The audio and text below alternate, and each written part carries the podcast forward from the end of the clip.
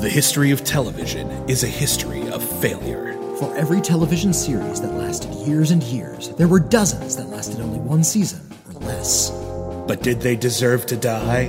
Or were they cancelled too soon?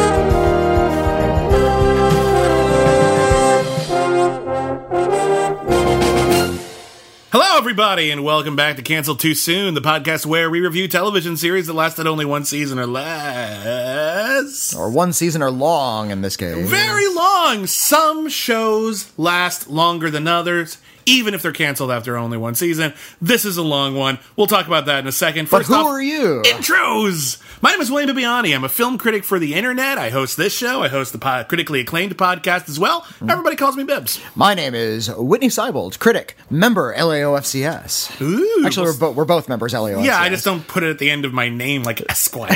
we should, we, maybe we should just put it really big on our, our business cards. Also, we need to get business cards. we should get new business cards. I, actually. I am uh, also a critic for the internet in general. I also co-host critically acclaimed, and uh, this this show and is this and th- this show is our baby. yeah, this one's all us, baby.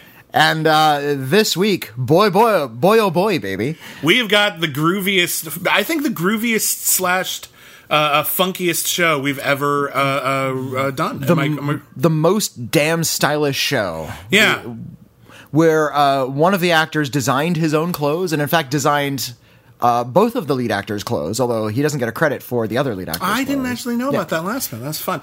Um, so, uh, if you were alive in the '70s, good for you. Uh, but I, I was alive in the seventies. you might remember that things were. I'm an old man. Thank you, Whitney. I'm trying to talk.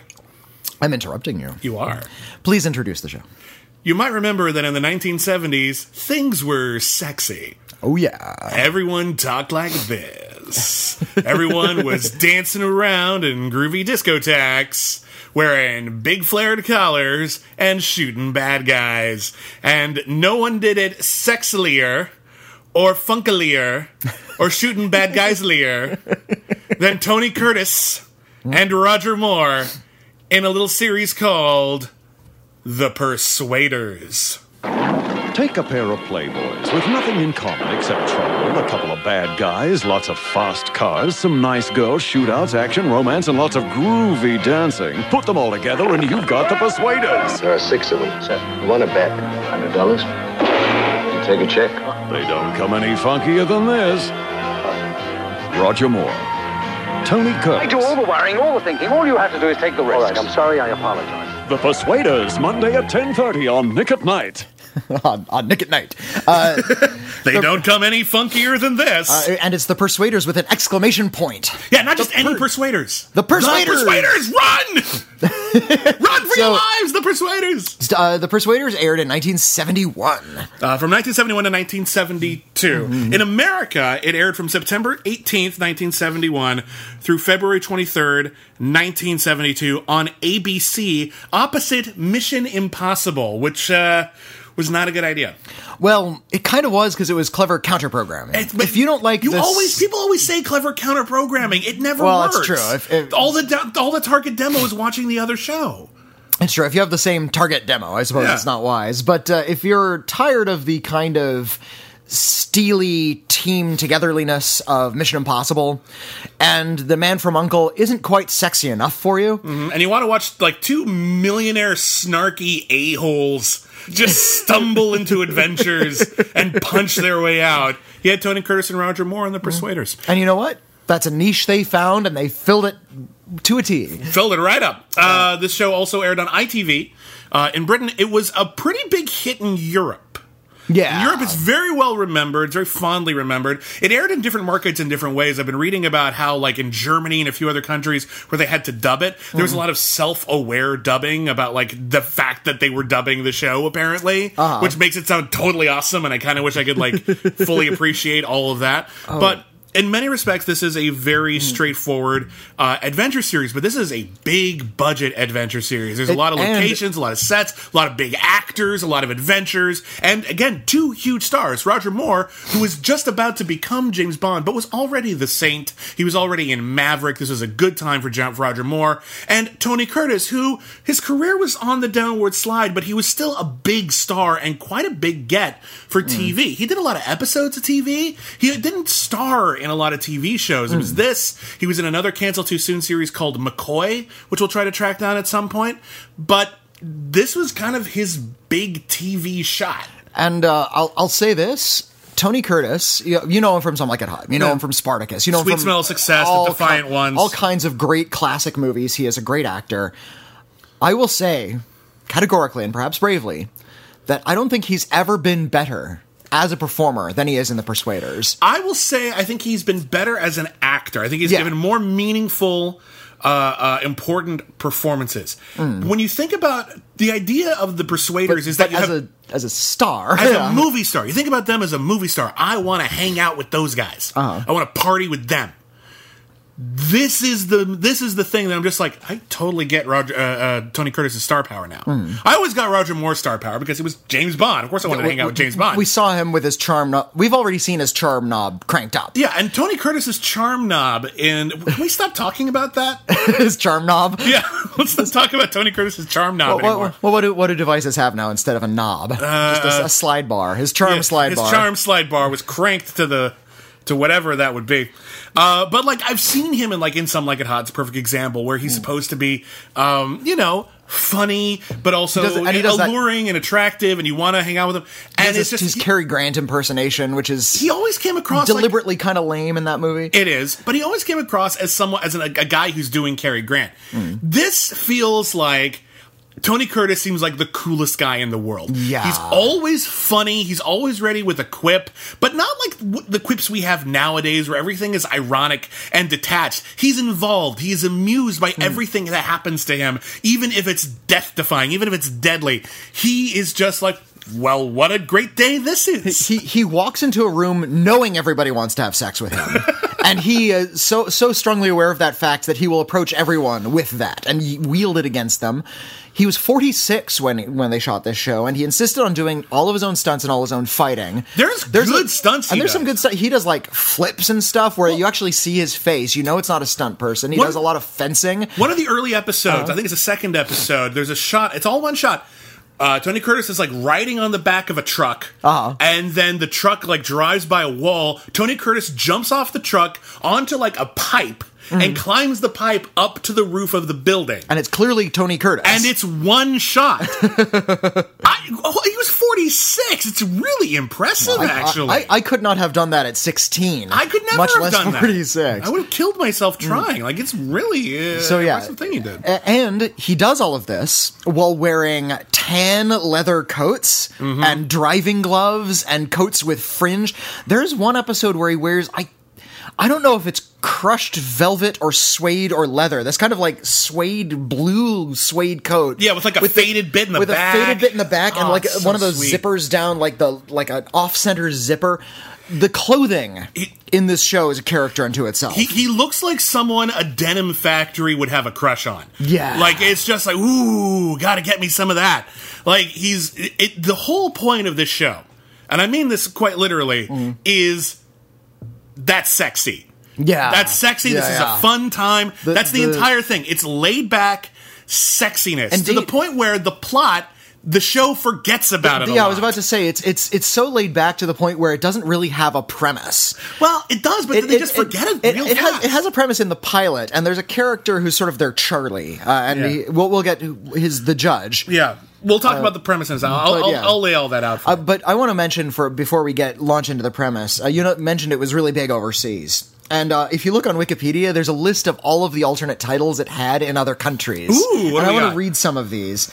Um, in Chile, it was in Argentina and Chile, it was called Two Bold Characters. in Belgium, it was called Amicably Amicably Yours. nice. In Denmark, it was called The Hapless Heroes. nice. Uh, Estonia was called Crooks and Saints. No, Okay. no doubt playing off of the No Saint. doubt. Uh, in Finland, it was called Rascals and Saints. Okay. Uh, in Germany, it was just called Die Zwei, or The Two. in Greece, it was called The Rivals. Okay. Hungary, this is really baffling. Two spoons in every soup. What? I imagine that alludes to some sort of That's, Hungarian that's phrase. some sort of that's got to be an expression. Iceland, it was called Brothers in Arms. Uh, a lot of other countries, it was also called The Persuaders. In Italy, it was called Careful About Those Two. I mean, granted, a lot of these are literal translations, probably. Yeah, yeah. I In- remember. in Ja- Japan, it was called Two Dandies' Brilliant Adventures. okay, that's the most accurate one of all. I remember reading that uh, in I think it was Russia. uh Die Hard wasn't called Die Hard. That doesn't really translate. Uh, so it was called He's a Tough Nut to Crack. There you go. And indeed, That's he a good one. is. I, I know in, franchise, in, in Japan, uh, Army of Darkness was called Captain Supermarket.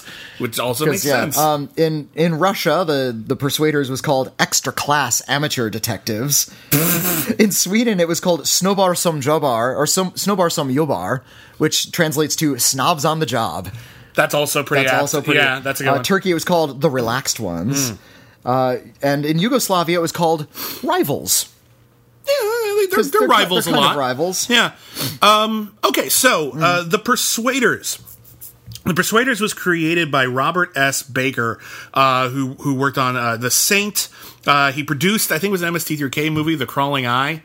Okay. So he had a long and varied career. Uh, it was also produced by super producer Sir Lou Grade, um, who doesn't always get credit on everything he was a part of. But Lou Grade brought us the Muppets, uh, the like the Muppet Show. He brought us the Dark Crystal. He worked a lot with Jim Henson. Um, he he did uh, the Prisoner. He did Thunderbirds. Um, he was a big, big, big, big, big producer. I, I can't wait until we get to some of the Gerry Anderson stuff on this show, but Yeah, we'll, we'll get to it. I'm sure it's it. only a matter of time. Now, the basic premise of the Persuaders, which again they forget about quickly, uh, and the pilot episode, which is called Overture, which tells you how big this is going to get. uh, we're introduced to Danny Wilde, an American millionaire played by Tony Curtis, he's an, and- an oil billionaire. and Lord Brett Sinclair, an old money millionaire Hmm. uh, played by Roger Moore, who's of course from Britain. And what we find out is that they're both rich, womanizing a-holes who only care about themselves, and they've developed all of these skills. Like, you know, Danny Well built himself up, like we learn later, like from nothing, from the Yeah, streets. so- and he was like a ragamuffin. And then So he, he knows how to fight because he learned to fight like on the on the hard streets of Brooklyn. and he has a lot of like stories about learning how to break into places and stuff like that. So he's a, he's a tough guy. Uh, and Lord Brett Sinclair, bless Excuse you, me. Uh, Lord Brett Sinclair had nothing but time, so he became like a race car driver and all this cool stuff because he collects hobbies. yeah, he collects hobbies. and when we meet them in the beginning, they're both staying at the same hotel and they both hate each other. And it turns out they've both been invited to this hotel by a character named Judge Fulton, played by Laurence Naismith uh, from Diamonds Are Forever, Village of the Damned, A Night to Remember, Camelot. I think it was in the Three Lives of Thomasina. If, if you've seen any British shot film from like the, 60s the and 60s and 70s. 70s, you've probably seen him. Yeah, um, and his whole thing is he was a judge and he kept running into people who obviously did the crime but got off on a technicality. Mm. So what he has decided to do, I, love that you're, you're describing this and it's reminding me of what the show is supposed right? to Because do. Yeah. this is not hardly ever mentioned mm. ever again. The whole point is. There was a whole bunch of people who, you know, they got off on technicalities, the way the criminal justice system works. He wants to work just outside the law and convince these two guys who are overqualified for everything but are selfish a-holes to do the dirty work and try to get them arrested again. That's the idea. Problem is that they would never do anything for anyone else, so he has to frame them, and he gets them in a position, and he has this big speech about how nitro and glycerin separately they are nothing. Put them together, and boom! And then we're introduced to fucking Roger Moore and Tony Curtis, who who aren't nitro and glycerin. They're like not. they're like stripes and polka dots, you know. they're just they're just slick jerks. And so like they they run into each other randomly. They get into a car chase randomly, and then they, get find in- out they're in the same hotel randomly, and then so they have a bar fight. There's a huge bar fight, and the bar fight is over nothing. They can't agree on like th- how many olives you put in a Creole scream, which Yeah. is a beverage, I guess. Nitro, nitro, and glycerin. Yeah. they, they get into a bar fight over a cocktail. to be fair, uh-huh. that bar fight is epic. Oh, it's great. They destroy that place. That is huge. But because they're high profile millionaires, they can't be caught in a scandal having trashed a bar. That's the premise, but That's let me tell you something. That's So- pretty weak because so the the whole thing is you're going to go to jail for like 60 days, and I'm like, well, pay the fu- we're millionaires. I'll just pay- the whole the I'll whole premise my of the way sh- out. the whole premise of the show is that rich and powerful and sneaky people don't go to jail because they have good lawyers. We're millionaires. We're not this, we're not threatened by this, but of course they are for Mm-hmm. because the show has to get started. And the po- the plot of the first episode is the judge needs them to confirm the identity of a young sexy person, There's young, sexy person in every episode. at least There's one. like some some pretty young lady. Yep, the the Bond girl uh, concept, for example, Yeah, transferred over. There's always an attractive co-star Mm-hmm. um, uh, who is either who's romantically involved with one or both of them over, over the course of the Yeah. episode.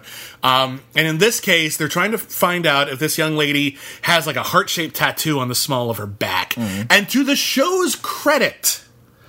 They they flirt with her, but they find out really really quickly by just dropping something and seeing her like she bends over, Yeah, and- and, then they just see the small of her small of her back They- exposed, It's, yeah. it's just she's wearing a bikini. She just see it. Boom. It, it mm-hmm. seems like it's over, but it turns out it's all part of this really elaborate plot of this guy who faked his own death, and this lady is his sister, I think, and he's The- trying to like, and Yeah. he's being really protective of her, and the, the judge is actually using Danny and Brett. To kind of Mm. flush the guy out through fits of like Scarface like jealousy. Mm.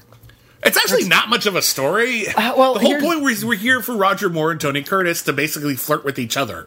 More or less. The, the, these two have such great chem- chemistry together, Mm-hmm. and they know what kind of roles they're playing, and they're both such professional actors that they find their relationship really quick, super, super soon. And there's episodes where they have to impersonate one another. There's episodes where they discuss one another's sex lives. They walk yeah, on in on each other in bed, and there's, Mm-hmm. There's a, an episode where they're trying to like date of- identical twins together. There's a lot of erotic tension between these two men. There's it's interesting. Persuaders was more of a cult hit than anything else. It did only last one season, um, but you know it has a high profile DVD release. And when the DVD came out, uh, Roger Moore and Tony Curtis, who are sadly no longer with us, they were still alive and they did some interviews. Hmm. Um, and it's actually really interesting. Uh, I found this one on uh, the Independent Oh, cool. um, where they were talking about you know a lot of different things about whether or not they got along. Some people said they didn't. Uh-huh. Uh, I think they, even they disagree. They liked each other fine. The question is, did we get along swimmingly, or was Yeah. there any tension because they had different acting styles? One story, I guess, is true. Is um, Tony Curtis got Roger Moore to quit smoking.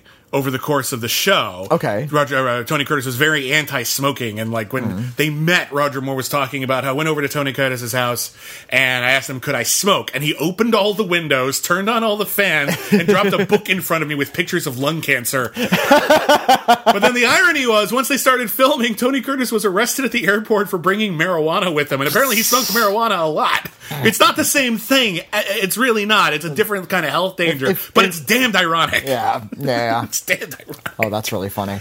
Um, the premise of the show was basically they just wanted to do like a freewheeling adventure series, but it's funny that they came up with this whole elaborate premise about how these guys would never do the right thing, they would never work together. They mentioned that in one other episode, and there's a couple other episodes. The judge who gives them their cases is only in like seven of the 22 episodes, if I, I that. think, I think more than that, but yeah, he, It's not a lot. He, he It's is not the majority. He is not always the instigator of action, and even when he is, it's really loose. Yeah. It's like, hey, we found this guy. Maybe you should look into him.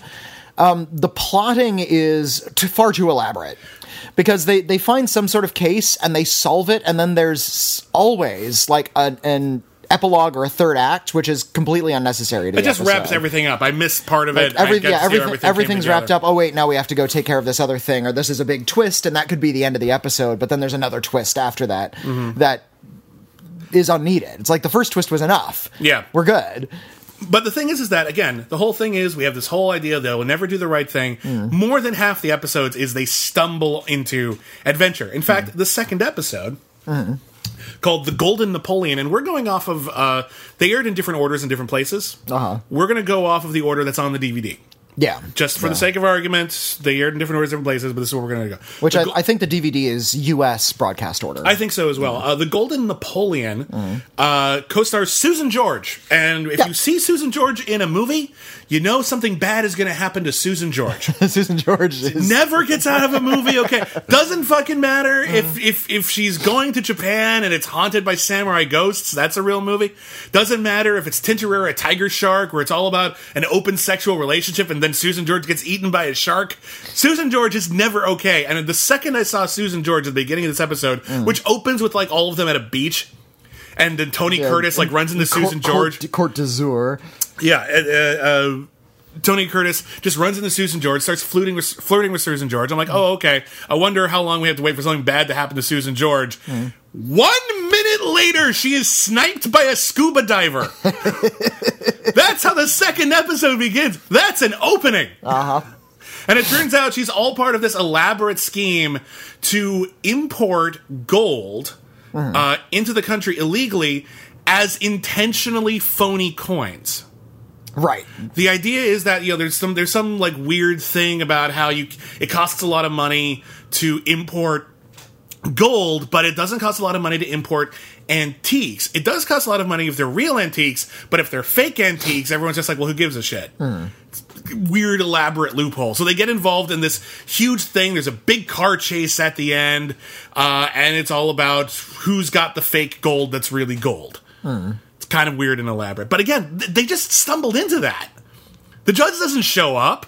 They just well- run into Susan George. Susan George gets And shot. they assume that for a second that Danny was meant to be shot, and I mm-hmm. guess it kind of makes sense that someone would try to assassinate a rich person because maybe he's into some sort something illegal. No, I mean, also he had a life of crime when he grew up. Like, oh, there's yeah, a million so- reasons.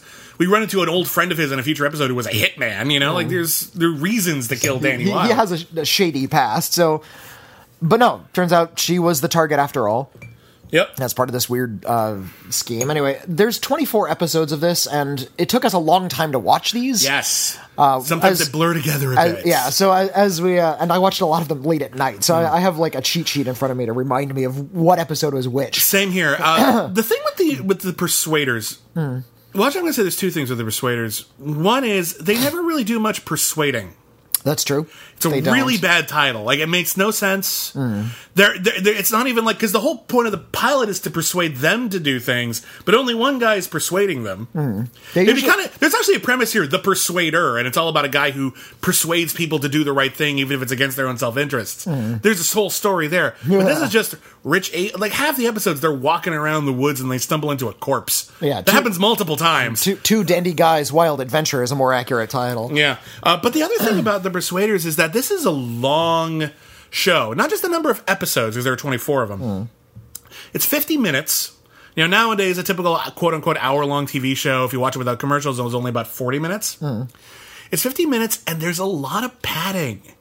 There's a lot of just hanging out, walking around, and it's fun to watch Roger Moore and Tony Curtis just banter back and forth. But when there's a plot, there's like maybe 20 minutes of plot in most of Yeah, these yeah, episodes. It's really just, you can kind of check out and like do a crossword puzzle and, then look your head up again, and they're pretty much where you left off.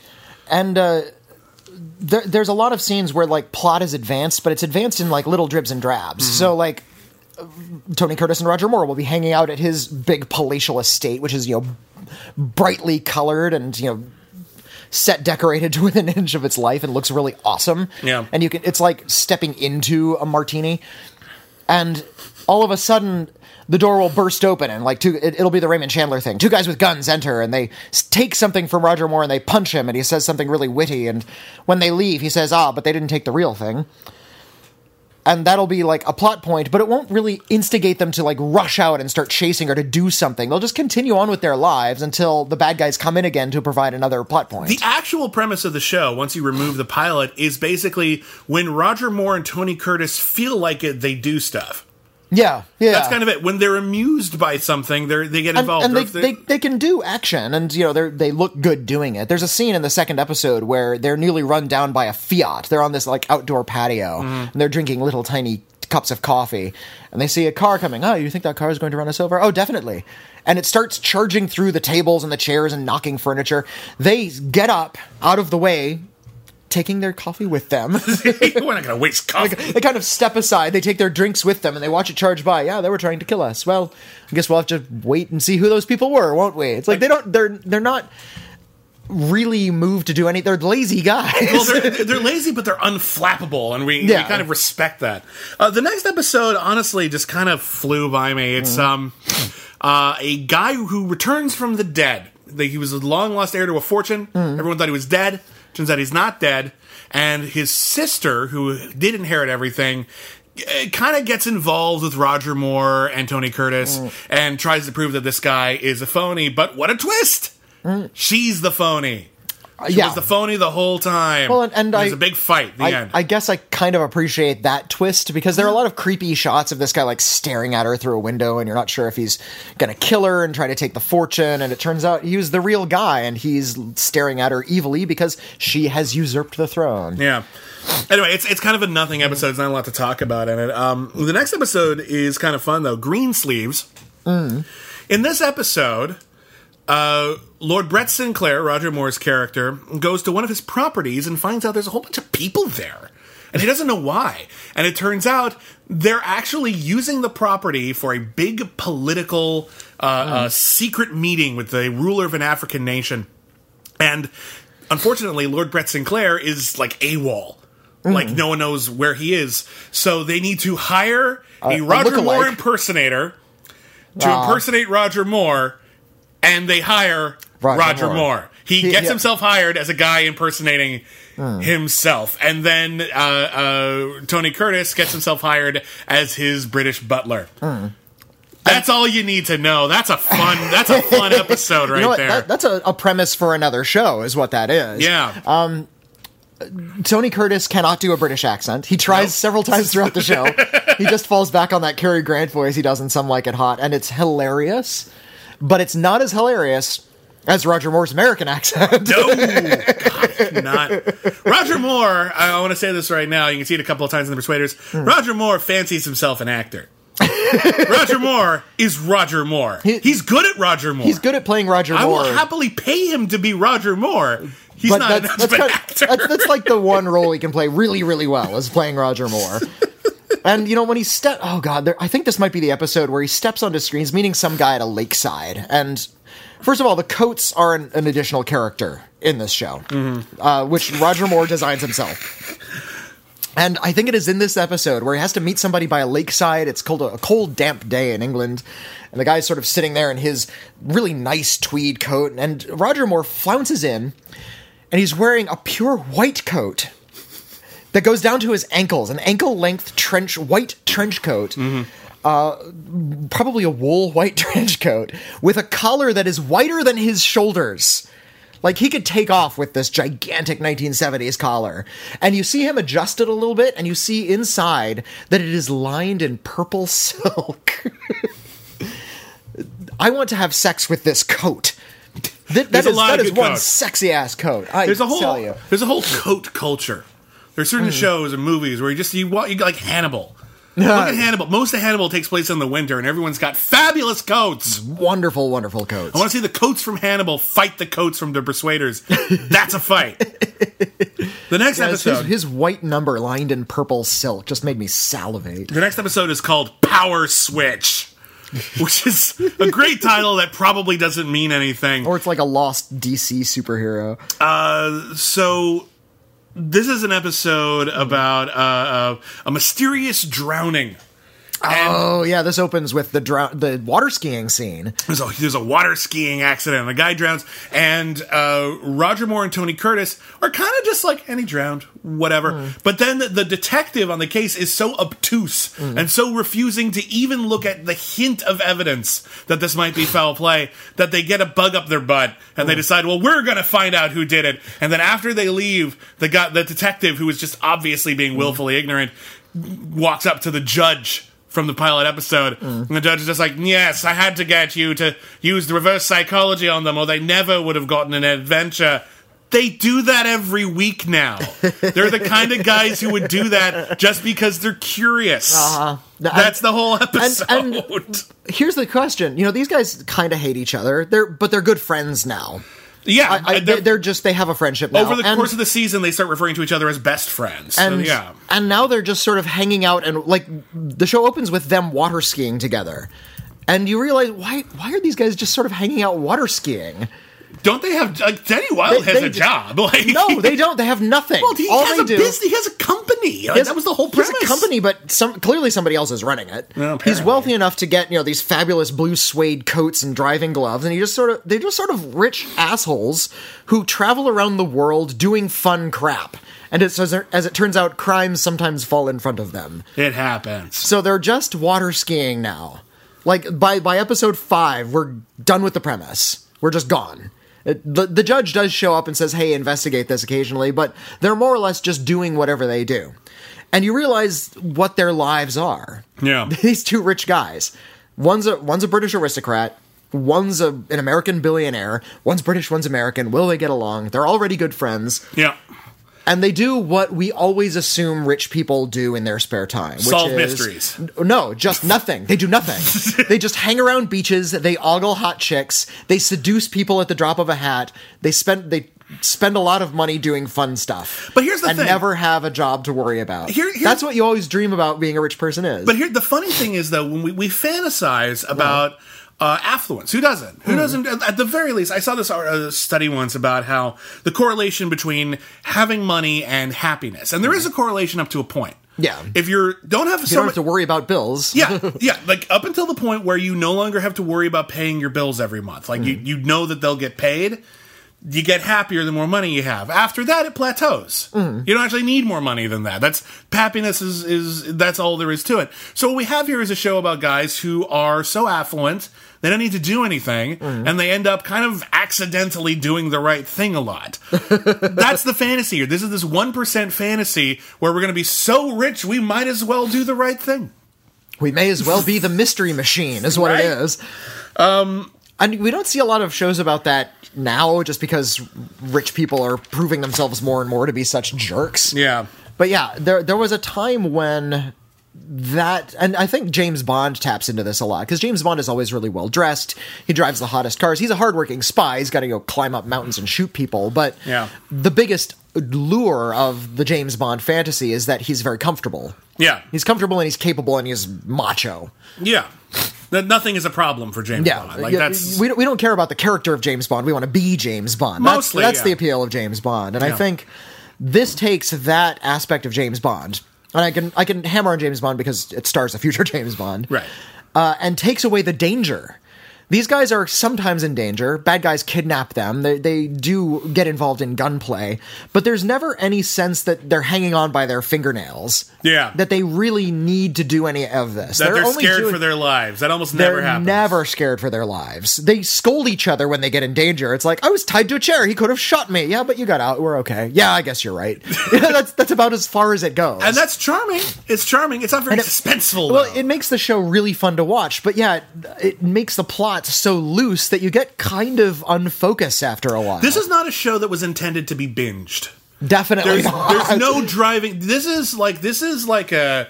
Uh, I, I don't know. This is like a cognac at the end of the day. You're supposed to have like one of these a day tops. It's it's an after dinner wine. It's, one of like the reasons nothing, nothing but after dinner wine. So, one of the reasons why it was kind of hard to get through it all in the time because we wanted to review this last week and we couldn't get through it all. Part of it is because it's hard to stay motivated to watch it all after a while. Like, and that's the episode. And- I can take it or leave it. And as we already said in our last uh, in last episode of Cancel Too Soon, this was 24 full episodes, which is a lot. And About 24 hours of watching TV. Yeah. but yeah, this this is- came from a time when uh, an hour of TV was 52 minutes Yeah. when you take out the ads, as opposed to modern shows which have a lot more time for advertising. Anyway, the next episode gets pretty ambitious. It's called The Time and the Place. It's one of several episodes in which they're wandering through the woods and stumble into a corpse.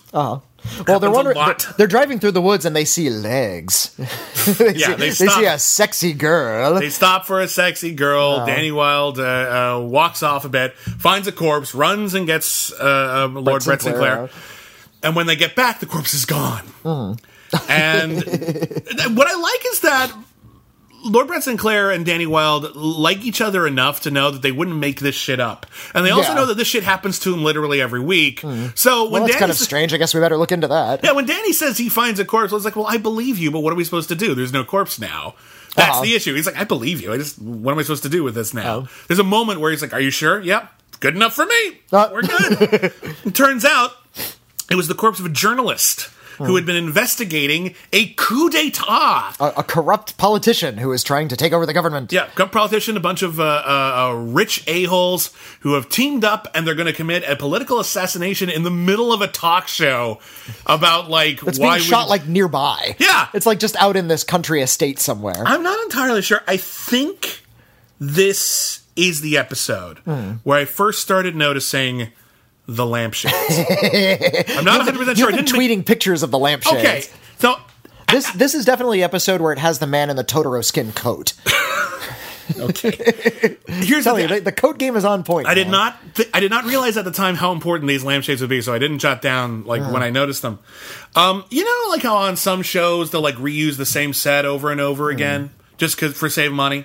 Yeah. Or uh, uh, They'll, they'll park the same cars in the background of every shot. Yeah, you'll recognize little things being Hmm. used over and over again, and it's clearly just a time or cost saving measure, and, Hmm. and they, Bob's your uncle.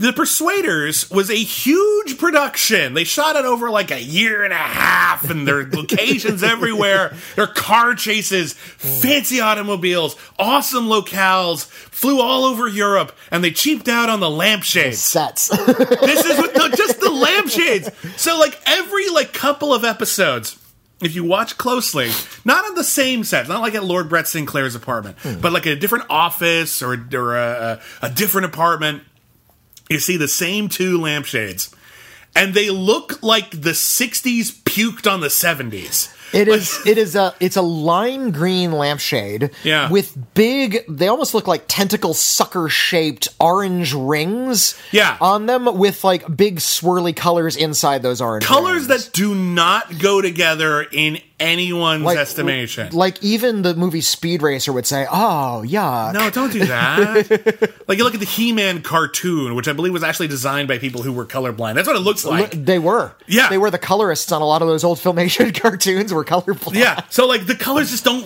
really quite go together in an organic way. You just be like, no, don't do that. That looks that looks weird. If, if you this- watch the old Star Trek cartoon show, you'll notice that there's a lot of like bright pink ships and aliens in pink suits. yeah. It's because the colorist was colorblind. He didn't see pink. so unusual. In any looks case, like a different color. I, I, I, I don't have all the reasons to back that up. I believe it. Like in any case, these lampshades are the ugliest lampshades in the world. They're so distinctive. They're not just like normal lampshades where you would never think to say like, oh, that's the same. It's, lamp. it's like a terracotta bowling pin lamp, something that would, yeah, You you, your to- eye would be drawn to. You have to go out of your way to buy those lampshades. And people would make fun of you for owning them. But everyone has them. Mm. It's insane. I realize I'm lampshading the lampshades. oh god. Ah. But it drove me up the wall. Anyway, the next episode. uh, But yeah, one of the bad guys in this one is wearing a, a, a wool coat that is like the thickest. It's like somehow you laid two chinchillas on top of each other and made a coat out of it. the next episode is called Someone Like Me. And I Mm. love this episode. Uh, not so much for the episode itself, Mm. but for the setup for the episode. The setup for the episode is Mm. Roger and Danny, who I guess live together now. We never see Danny's Danny- apartment. They're always at Lord Brett Sinclair's. I guess yeah, Danny. Well, I don't think Danny has a place. Yeah, I think he lives with Lord Brett Sinclair. Well, I, think I- they're, I I, think, think- they're swinging bachelors, wild and crazy guys. I think he is such a, a wealthy adventurer that he just stays in a different hotel every night. Yeah. He goes camping. He's got all this equipment at the ready. I don't know where he keeps it. Maybe he's got warehouses all over the world. There you go. But uh, or maybe just has it mailed. Maybe just buys it new every time. He's just that wealthy. The episode begins, someone like me, with Roger Moore saying, Well, we've got to get all this stuff to the jumble sale. I have to get, there's an Uh-huh. annual jumble sale, and it's really important to Lord Brett Sinclair. This British aristocrat essentially goes to a swap meet. Really, Hmm. really, really important. And along the way, he gets kidnapped. Hmm. And like tricked, it's like the ending of Captain America: The First Avenger, where he thinks he's in a hospital, but he's actually like in this Uh-huh. weird location. And it turns he's- out they have actually created an exact double of Roger Moore using com- sophisticated plastic surgery effects. Or did or they? have they? Is it? It turns out they. So Danny Wilde's investigating this guy, and he hears about all of this like sophisticated uh, uh, plastic surgery, all of this like things you can do to alter somebody. So he begins to assume there's a double around.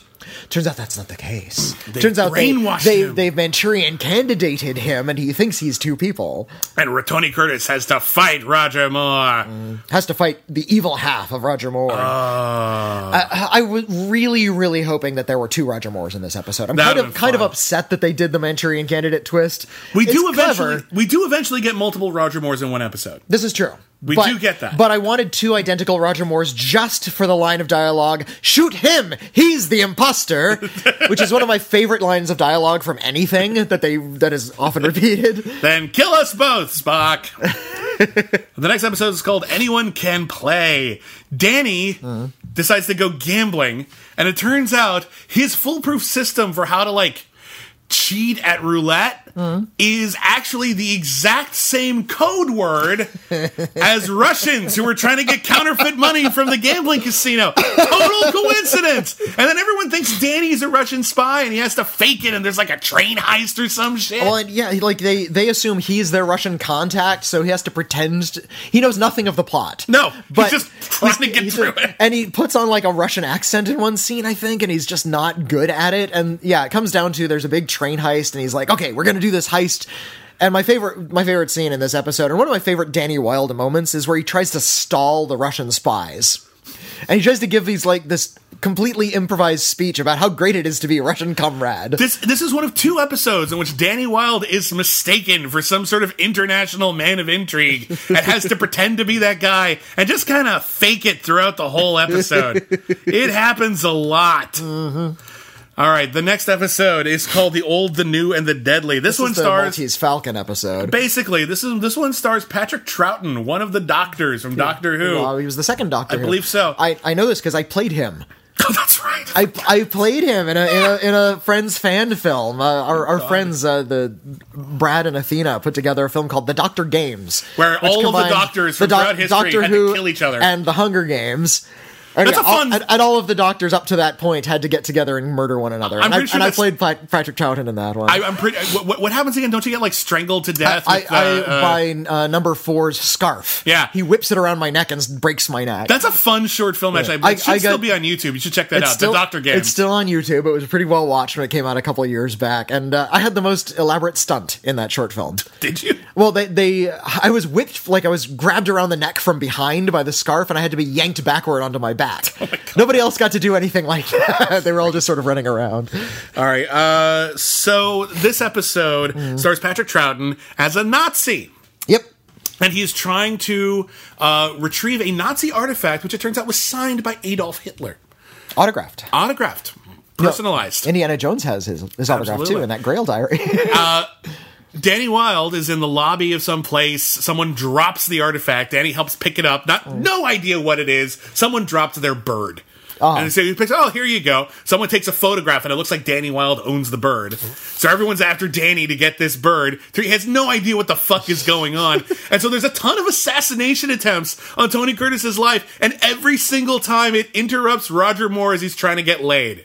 That's the gag. Half the episode is someone tries to kill Tony Moore. Roger Moore has to leave Tony- the company Tony of the Curtis. Sorry, someone tries to kill Tony Curtis. Uh. Roger Moore has to leave the company of, of of some latest damsel, ruining his chances with her. this is That's kind of- most of the show. and this is kind of the the the soul of the persuaders right here Yeah. one of them is a charming dandy trying to get laid the other one just runs into some sort of stupid intrigue by chance Yeah. and they the two interrupt one another This has my favorite. I think my favorite gag in the whole show, which is when uh, someone's trying to slap Roger Moore, Uh-huh. and Roger Moore ducks, and they just slap Tony Curtis instead.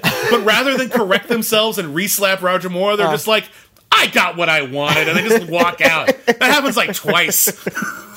it's it's very funny. All right, the next episode. Yeah, I, I'm guessing Roger Moore, like he doesn't do his own stunts. I guess and in fact, probably he, not, no. He he does fight, and I'm I'm not. He probably does his own fist fighting. I'm sure he does his some of his stunts, but like none, none of the big but stuff. yeah. nothing the way Danny Wilde does. Danny Wilde is well wild. I get it. and uh, I know, pretty obvious Mm. there. And uh, I'm guessing Roger Moore, he's such a classy guy. Hmm. Just a, a fine, upstanding British gentleman who's so concerned with fashion. You know, his hair is immaculate. Yeah. He he gets to sign his own label over the credits. Yeah, he, the, the credits are signed by Roger Moore. And he had his own design label at the time, and he, he got to design all of the clothes for all of these people. It's dead sexy clothing. He's it's he was kind of an odd choice, well, a good and a bad choice for James Bond Mm. because he has the the dandiness of it, the the manner of it, but he seems like a guy who doesn't want to get dirty. yeah.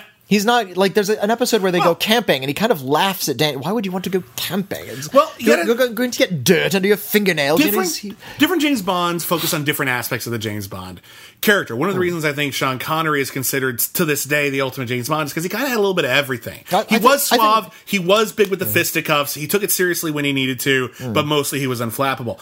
When. I, I think I think Pierce Brosnan has that too, but I'm in the minority. uh, Pierce Brosnan had that sort of young giddy glee to it. I think um, if you feel like he's he's he feels like he's getting away with something. He's lucky to be doing this. Roger Moore. He's fine with this. I don't get away with doing it. I'm doing it because I'm Roger Moore. You talk about the aspirational quality of James Bond and how we want to be. We want to be Roger Moore's James Bond. That's true. He's just he's the guy who like comfortable James Bond. We don't. Nobody wants to be Daniel Craig. He's the guy who, like, you, you throw like a poisoned, like a black mamba in his bed in a hotel, and he kills it, and then someone comes in and screams, says, "Oh yes, I should have told you, never go in that room without a mongoose." Like, he just has that in his back pocket, waiting for the moment to use that line. Like that's how inflammable he is. And then Timothy Dalton was more steely, and uh, uh, Daniel Craig is more tortured, but they're all different facets of the character. Roger Moore is the unflappable version. Yeah. I, I think that's why they chose him. They were going in that direction. Um, But I, I, but it, I do find it curious that in an action adventure show, one of the two leads refuses to do the action adventure. uh, the next episode is called Angie. Angie. Angie, Angie. named after the the Rolling Stones song. Uh, and well, the, the name of the song is actually Angie, but they Mm. put it in twice for no good reason. Uh, is about an old friend of Danny Wilds who comes into town, and Roger Moore is Mm. In- convinced. into, into Cannes. Yeah, the Cannes Film Festival uh-huh. actually, and they have a screening.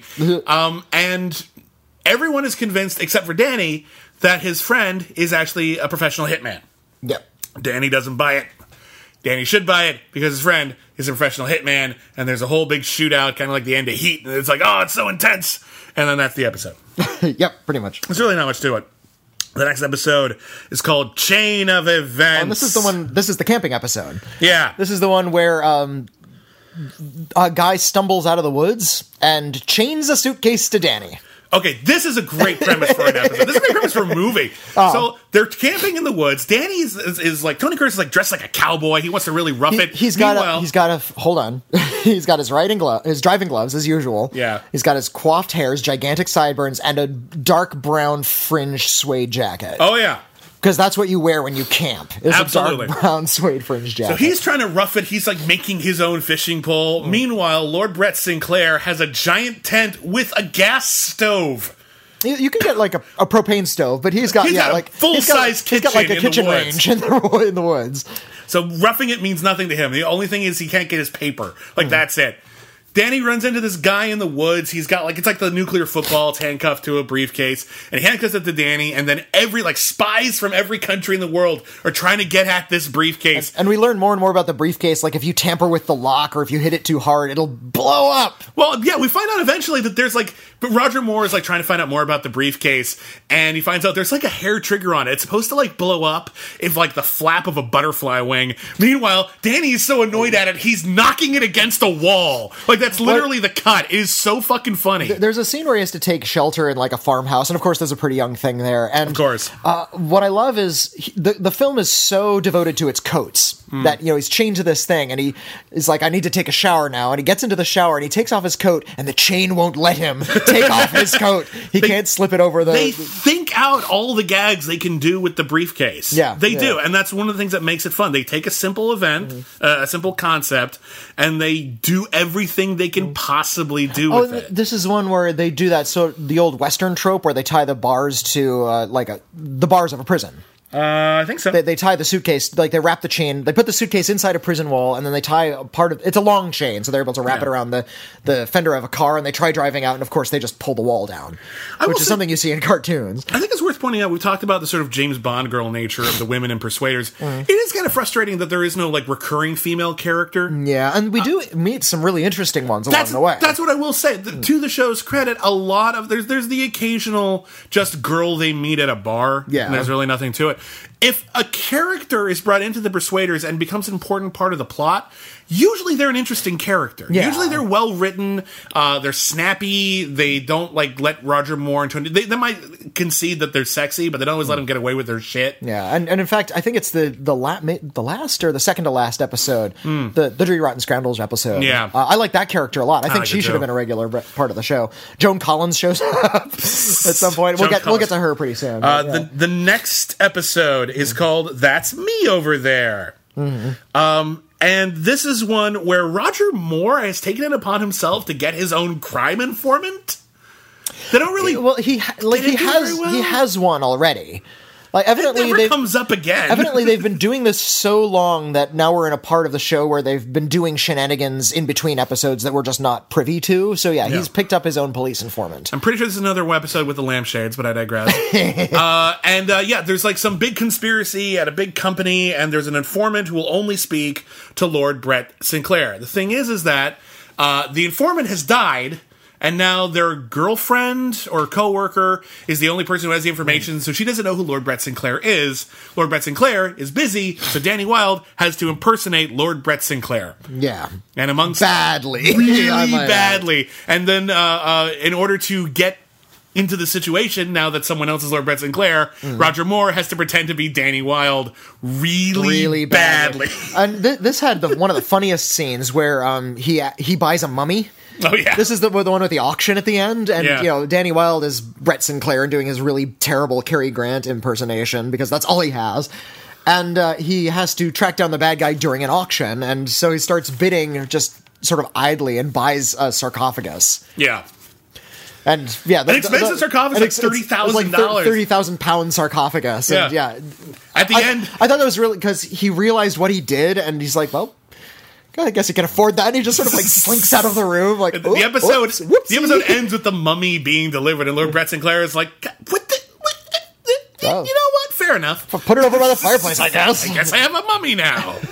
there was there was a mummy episode. There's always Yeah, a mummy when- episode. during this, you know, Brett Sinclair breaks in, and he he he's one of those Brits who only has like two accents, Yeah. and it's like Ewan McGregor can only do this like really broad Southern accent, and good God, I love Ewan McGregor's American accent, but uh, but yeah, Roger Moore like can say maybe a few phrases, maybe with this sort of cowboy voice. That's all he's Like, got. "Ah, yeah, I'm uh, I'm Danny Wilde. Were you just hit in the face with a frying pan? Why are you talking like that? The next episode is called The Long Goodbye. Uh, this is another one where they stumble across a corpse in the woods. Yeah. This one's in a downed airplane. Well, it's it- skeletonized. To be fair, it's been there a while. They'll stumble across a corpse in the woods. They're just walking around the woods and they find a corpse. This happens a lot. This is how I know I'm not the protagonist in my own life. I don't stumble across corpses enough. Well, you haven't yet. Uh, my life, my story has yet to begin. uh, they stumble across this 12 year old corpse. It has a formula that will l- It's a- replace gasoline Yeah, as su- the energy super- source of the world. It's a super fuel. It's it's the same plot as Cars 2. basically. And a whole bunch of people are trying to get it. And they're trying to track down the daughter of the guy who invented the formula because she's obviously the heir to the formula. Um, and like every like rich person who wants the formula sends a different impersonator. There's like three different women pretending to be the same person, and they don't know who is who, and that's that's kind of funny. I, I was so confused. This is one of the ones I watched late at night, so I was Hmm. kind of tuning out. And when they said like, and it turns out she's the person too. It's like, is that the same actress? What is going on here? Like I was, Yeah. I, I thought I was hallucinating parts of this No, there's one. three different women. They all claim they're the same person. Only one of them is the real person. Um, and there's two things I, I remember indistinctly about this episode. Uh, one is that it ends with this young woman finding out, like, oh, well, this millionaire wants to to take the formula and use it in like 50 years and we start actually running out of gasoline so hmm. that we don't like destroy the economy right off the bat. And this person wants to release it right now because screw it, why wait that long? Let's help the world now. Hmm. The world isn't ready. I'll just burn it. No, uh, both of those no. options were okay. like both of those options were, were adequate options. Like at least I would have been okay with either of them. Like pref- I, I have I have a preference, but like if that's I fine. think I think the the whole the world's not ready is just a way of getting back to square one. I You know, realize it's- that, but you're going to weed us off gasoline, you monsters. And then the other thing I remember is uh, this is an episode in which Lord Brett Sinclair has to uh, tail someone, and he commandeers a vehicle, even though he's not allowed to Oh, do this, that. this is yeah. He says, "I need your car." Like, who, are you a spy? No, I'm just a guy. so he basically kidnaps this woman, but the gag is she's in a rocket ship. Yeah, this this was so bizarre. It's like such I, a weird I, bit. I ran it back thinking I had missed something, but yeah, like somebody's getting away. He looks across the street and there's like a rocket car. And a girl in like kind of a cute space suit, like a fake yeah, kind of alien And- space suit. And it turns out she's like just hawking like a, a space brand soap. So uh, Space Queen deodorant Space soap. Queen deodorant soap. and she's supposed to like drive around and just hand out free bars of soap. Like that's her job. It's a shitty job. A promo thing. but like she's the but only s- one he who has- steals the rocket car and drives around this gigantic, silly looking rocket car. You know, the most inconspicuous vehicle one could possibly steal. it's pretty fab. Uh, the next episode Well, is and, and she gets involved in the story too. Like she has to run interference in one scene, and she hates him, which I like. Like she Hmm. doesn't fall for his brusque charms. the next episode uh, is called "The Man in the Middle." Oh, this is the Terry Thomas episode. Yeah, I love Terry Thomas. Terry Thomas uh, from the Abominable Doctor Phibes or Disney's Robin Hood. He played Sir Hiss. Um, he a- plays it's a mad, mad, mad, mad world. He plays a character who Danny Wilde describes as what cartoons that make British people look like, so you know they're British. And he's Uh, and- got this big lisp, and he's got like he Well, that always was- looks like he's about to like be go sailing. That was Terry Thomas shtick. I know. I, I say, do you have any tea on you? Oh dear, I seem to have broken my leg. Yeah. you know whatever it was. That that's Terry Thomas, and and he's great because He's he's, great Terry at that, Thomas. yeah. Yeah. Uh, and the gag is that he's Lord Brett Sinclair's cousin, and he's his most embarrassing cousin. He's, and he's of like a, a mirror image. He's the uh, uh, the the Duane Dibbley to the cat. Yeah. If I can drop a, a really oblique Red Dwarf reference on you. Anyway, the episode is about uh, Roger Moore uh, trying to help the judge do some conspiratorial business, but he accidentally gets himself framed for treason. Um, so everyone's out to get him. But damn it, his cousin Archie keeps getting involved and getting in the way. My problem with this episode, Terry Thomas is a wonderful actor. I have nothing against Terry Thomas. No. The show does not need comic relief. They're their own comic relief. It's it's true. So it's really weird. I I did appreciate that they have somebody who is incapable.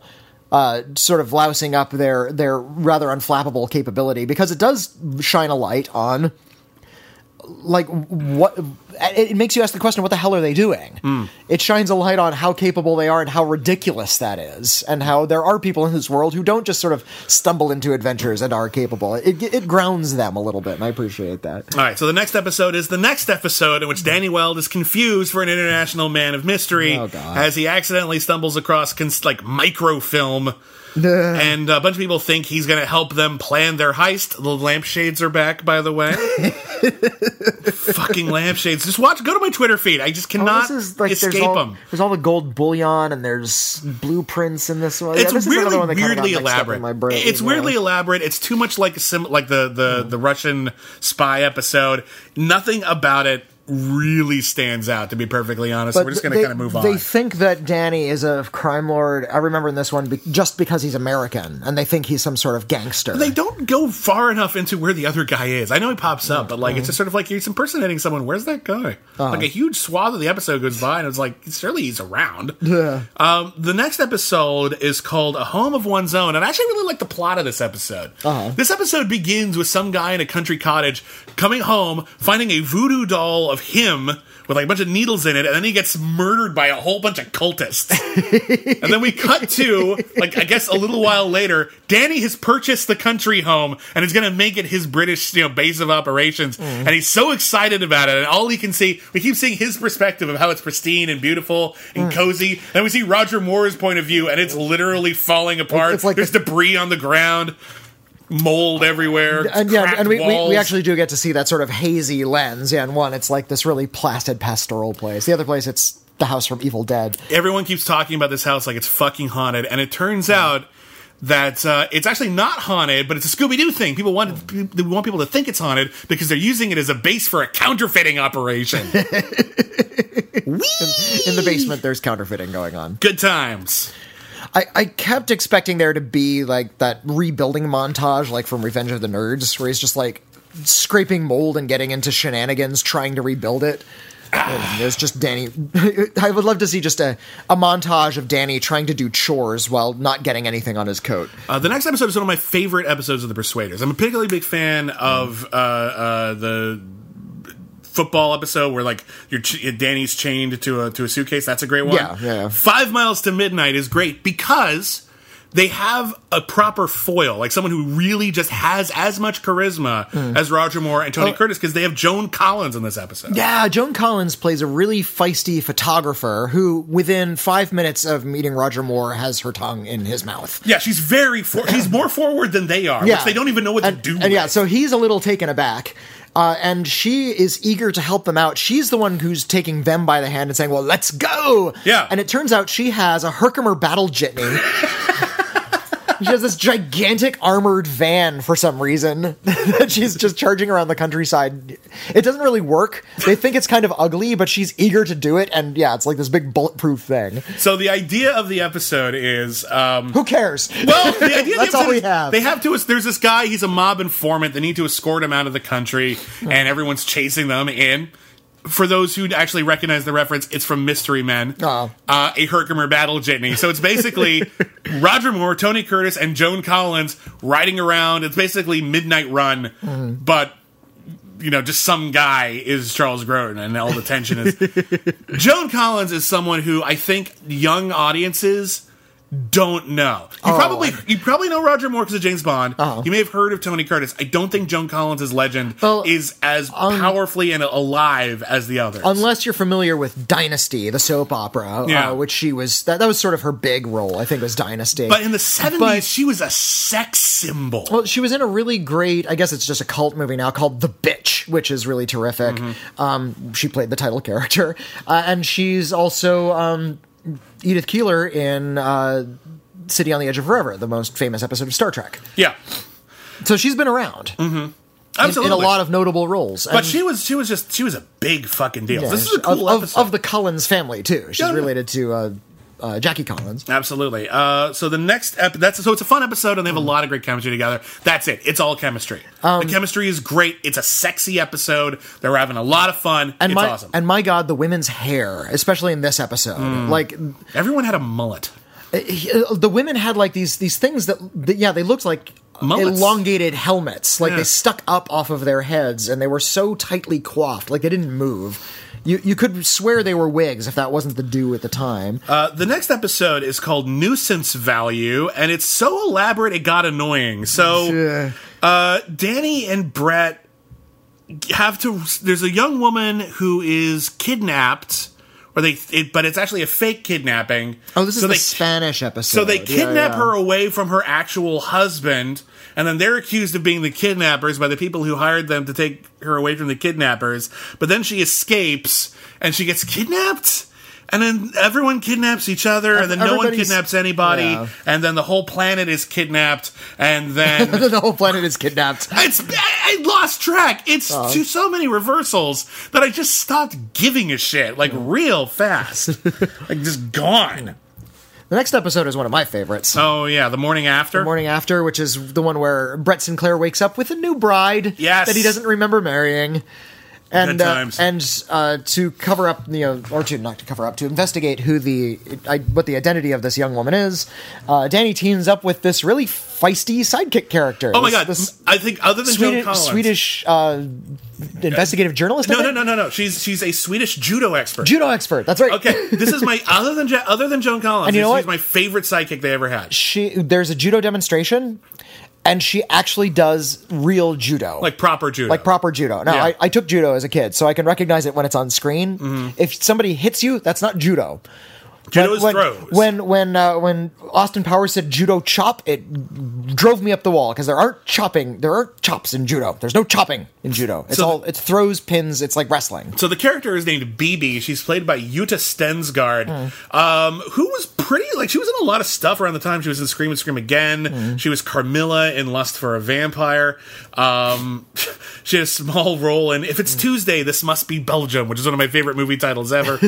um, she was in The Saint, uh, an episode of The Saint as well. Uh, but yeah, she's great because not only is she like she fights, she does cool stuff. She has to fight Tony Curtis and it's fun.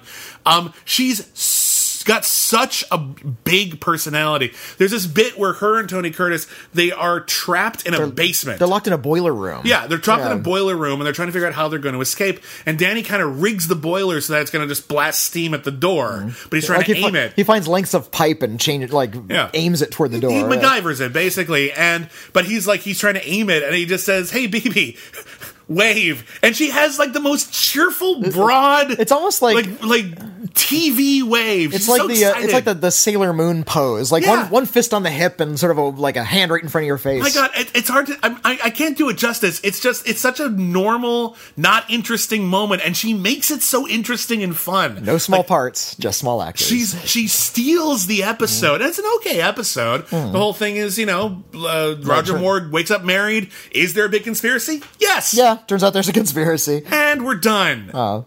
It's another one where Lord Brett Sinclair's like mansion is going to be used for an important political meeting. Yeah, Another yeah, thing that yeah. happens rather a lot, apparently. I, I guess that happens to British aristocrats all the time. the next episode is called Read and Destroy. Oh, this is the Joss Ackland episode. Yeah, Joss Ackland, the bad guy from Lethal Weapon 2, plays a spy who is going to sell his memoirs along with his two wives. He's got two wives, and he's everyone's Two- betraying two- everyone. Two identities, and the two wives are hanging out together. yep. And, And- yeah, and it turns out there's all this network of blackmail and bribes and trying to get, trying to get these memoirs off. There's a, there's a fun bit in this episode because Tony Curtis and Roger Moore are each approached by their own respective governments Hmm. to say, "Hey, we need you to get these memoirs for us. They're full of they're full of important secrets." And they both governments say, "You just have you know you're going to have to betray your best friend." And both of them are just like, "Great, I'll do it. fun, They don't care. good times." They don't give an F. Um, Joss Ackland, I mean, he, he has like a deep voice and kind of a sinister looking face. He's kind of like he, He- plays he like, look- kind of like an evil James Bond. yeah, he, he looked he looked like a sixty year old man when he was twenty, and uh, I, I was live tweeting the Persuaders. And I said, "Old young Joss Ackland looks like old Joss Ackland." Some people were just never young. yeah, like Just never. Richard Dreyfuss never looked young. I've- he, Richard- ne- he never looked Richard old, Dreyfuss but he never you. he never looked sixteen. That's true. He was never sort of like this youthful, sprightly guy, even when he was a young kid. That's my point. Um, Another one of those is William Hickey, who was playing, you know, 70 year olds when he was 15. Angela Lansbury was playing moms in the 40s. Yeah. Like, yeah. when, she, when the- she was young. in- she was really young. In the Manchurian Candidate, she played the mother of the, of an actor who was like I think three years younger than she was. It was- nuts. yeah. Absolutely nuts. Uh, the next episode is called A Death in the Family. Mm. This is the Kind Hearts and Coronets episode. This is the one where this is the one where Roger Moore gets to have a little fun. Now, a lot of the shows that we do, and indeed a lot of the shows that are even still very, very popular, they'll do Mm. episodes which are basically just them knocking off a movie. Mm. Happens a lot. Um, this is one I think you'd only do in Britain because I don't think Kind Hearts and Coronets was all that big over here. So I don't Kind- have a lot of Americans who pick up on the reference. I think uh, a lot of like cineasts, you know, fa- fans of world cinema definitely know Kind Hearts and Coronets, which is probably the best of uh, the Ealing comedies. Ealing Studios did a very particular type of um, like mannered British comedy. But they did a lot of like sort of uh, mannered British kind of crime comedy. Yeah. Uh, the Lady Killers, which was and the Lavender Hill Mob. Those are all Yeah. the, the Ealing comedies. Yeah, those are like the big three: Kind Hearts and Coronets, the Lavender Hill Mob, and the Lady Killers. The original versions of all of those are great. Hmm. Um, the Coen Brothers remade the Lady Killers. It's not quite as bad as everyone said it was, but it's also quite not, bad. Uh, it's, also quite bad. it's it's more good good comic performances and just Not a good mess setup. mess of a movie. Uh, kind Hearts and Coronets is about a guy guy who's like really far down on the list of uh, people who- inheritors, of yeah. inheritors of a big fortune of a title, and he plans to just kill everyone in the family. And the gag in the movie is every other person in the family is played by Sir Alec Guinness including the women. including the women, and it's great. And it's just a whole series of murder gags, Mm. just elaborate murders. And here in this I, episode, I shot an arrow in the air. She fell to earth in Berkeley Square. it's a lot. because line it's of a, dialogue a hot air. Ballooning uh, Yeah, accident. yeah. He shoots an arrow, hot air balloon goes So down. yeah, um, Roger Moore gets to play several members of the Sinclair clan. Yeah, so it opens with Including him- a woman. including a woman. Uh, so it opens with Roger Moore as like an old Roger Moore dictating his memoirs about the war, and then a guy in Which an is a, em- a really common British trope. I've seen that in movies and in literature a lot. Hmm. It's like Tristram Shandy and, and uh, other things as well. uh, a guy, a, a killer, a serial. This is basically a serial killer episode. Mm-hmm. A killer in an Emmett Kelly mask, which is really kind of creepy and weird, and It- it's presaged a lot of slashers. If we think about it's it, the like same mask used in Kubrick's film The Killing, I believe. Um, you might be, you, yeah, but even so, it's an Emmett Kelly mask. Mm. Yeah. Mm. Emmett Kelly is one of the world's most famous clowns. Not talked about as often anymore, but he was very well known at the time. I'm guessing it was a common mask. But yeah. Probably relatively common mask, but it's creepy and it plays a bit like a giallo. Um, like a little toy tank rolls up to old Roger Moore. Roger Moore goes, "See here now, what is the boom?" Yeah. and he blows up. It's a bomb in the tank. And uh, there's a big funeral. Everyone in Roger Moore's family comes in to for the funeral. The, the, and the, the, he is a lord, so he has, you know, a, a clan. And uh, yeah, and one by one, everyone it's like a whole bunch of Roger Moore's family members die in this episode. Mm. Some of them are really, really fun. There's this really neat one where like this bagpipe playing, haggis eating Scottish, uh, not played by Mm. not Roger played by Moore, Roger Moore. but like you know the character, Super, super duper Scottish. and um, he's locked himself in his castle. So that no one can kill him, and Roger Moore is like, "Let's see here, just open the door." And he opens the door, and this giant, like portcullis gate, just falls back on him, and he dies because he opened the door. It's a funny bit. It's a really funny bit. This episode uh, co-stars Desmond Llewellyn. Uh, That's who's- right. Who's probably best known as playing Marcus Brody in the Indiana Jones movies. Um, and it turns out he did not, it. not Desmond Llewellyn. That's um, Desmond Llewellyn, right? Isn't it?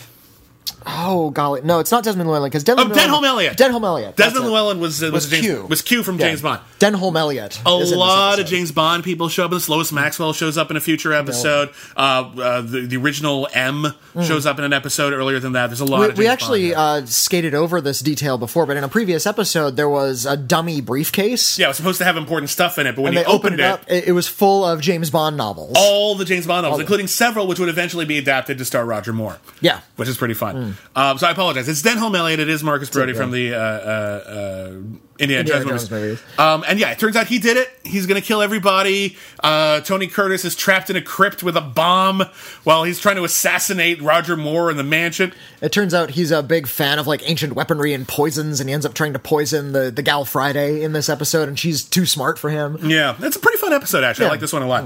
Um, two more episodes. No, sorry, three more episodes to go. The next one is the Ozerov inheritance. This is the one. Doesn't nothing else matters except Tony Curtis gets the sword fight. A lot. A Yeah. lot of sword fighting with Tony Uh, Curtis. Turns out he's quite good at it. Yeah. Yeah, who knew? Yeah, Tony Curtis kicks ass. Well, I mean, he's he's he's an old world actor. He's probably studied things like stage combat. He could probably dance a little bit too. We just Yeah. never see him do it in the in over the course of the show. This one's the Anastasia episode. If you're familiar with the story of Anastasia, lo- lost Russian heiress. Yeah, like everyone in the uh, of the czar's family was murdered, and there was this old uh, uh, urban legend that the youngest member of the family, Anastasia, may have uh, escaped, Mm. been raised as someone else, and might one day claim to reclaim the throne. Yeah. um, it's been adapted a bunch of times, more probably most recently and no- notably as an animated movie directed by Don Bluth. Um, it's it's a fun story. It's not a lot not a lot of historical truth to it at all.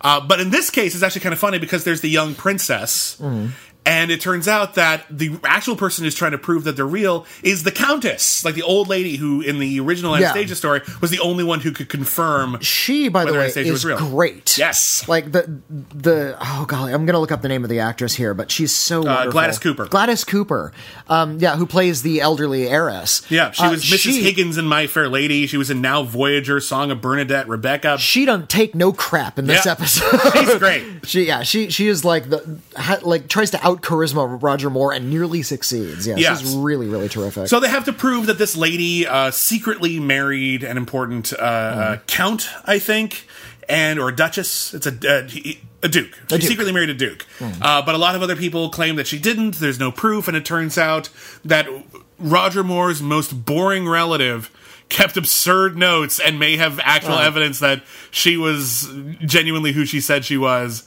Um, it's a fun episode, but it's again, it's mostly Tony gets the sword fight, and that's great. Um, the bat like he oh golly. Look i don't know if like the upper crust in england actually has swords on the walls. It's a really common trope in movies though where people are just sort of tussling in a posh location and they grab a sword off the wall. Because there were swords on the walls just in case, just in case there was an altercation. I would love to see a modern version of that where somebody like does that in a geek's apartment and he has like a bat'leth Yeah. on one wall and like the, feel the Highlander sword on another wall. I feel like that's been done. yeah. I feel but, like that's been done. but they're like actual experts at the using these weapons. well, of course. Yeah. it's Bat'leth. Come on. the next episode is I've studied swordplay and rapiers, and yes, I can use a bat'leth. I, I interviewed um, J- um, Richard Harris's son. Uh, Jared Harris. Jared Harris. Okay, I'm trying to remember, I thought it was Jared Harris, uh, who's a really fun actor. I'm a huge Yeah, fan great. of him. I like Jared And he was really, really good interview. And it was for the Mortal Instruments City of Bones, so Oh, no one was taking it too seriously. And I just talked to him about because you get to fight a lot in this. Like, what's your what's your weapon of choice? And he says rapier and dagger.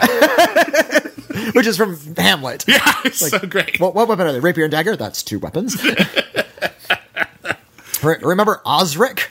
Nobody remembers the character of Osric. He was played by Robin Williams in, yeah, in Branagh's version. He's almost always cut out of the play mm. because he has no reason to be there. He's just there. To, he's like a comic relief character at a point where he's not needed. Yeah, and the movies, the, the, the movie and play is about to end. Yeah, Like, and we're, no we're getting to like the big climax. Everything be is really, really tense. And all of a sudden, we have this weird comic relief moment with this character nobody cares about. Nobody gives it. I digress. So the next episode is.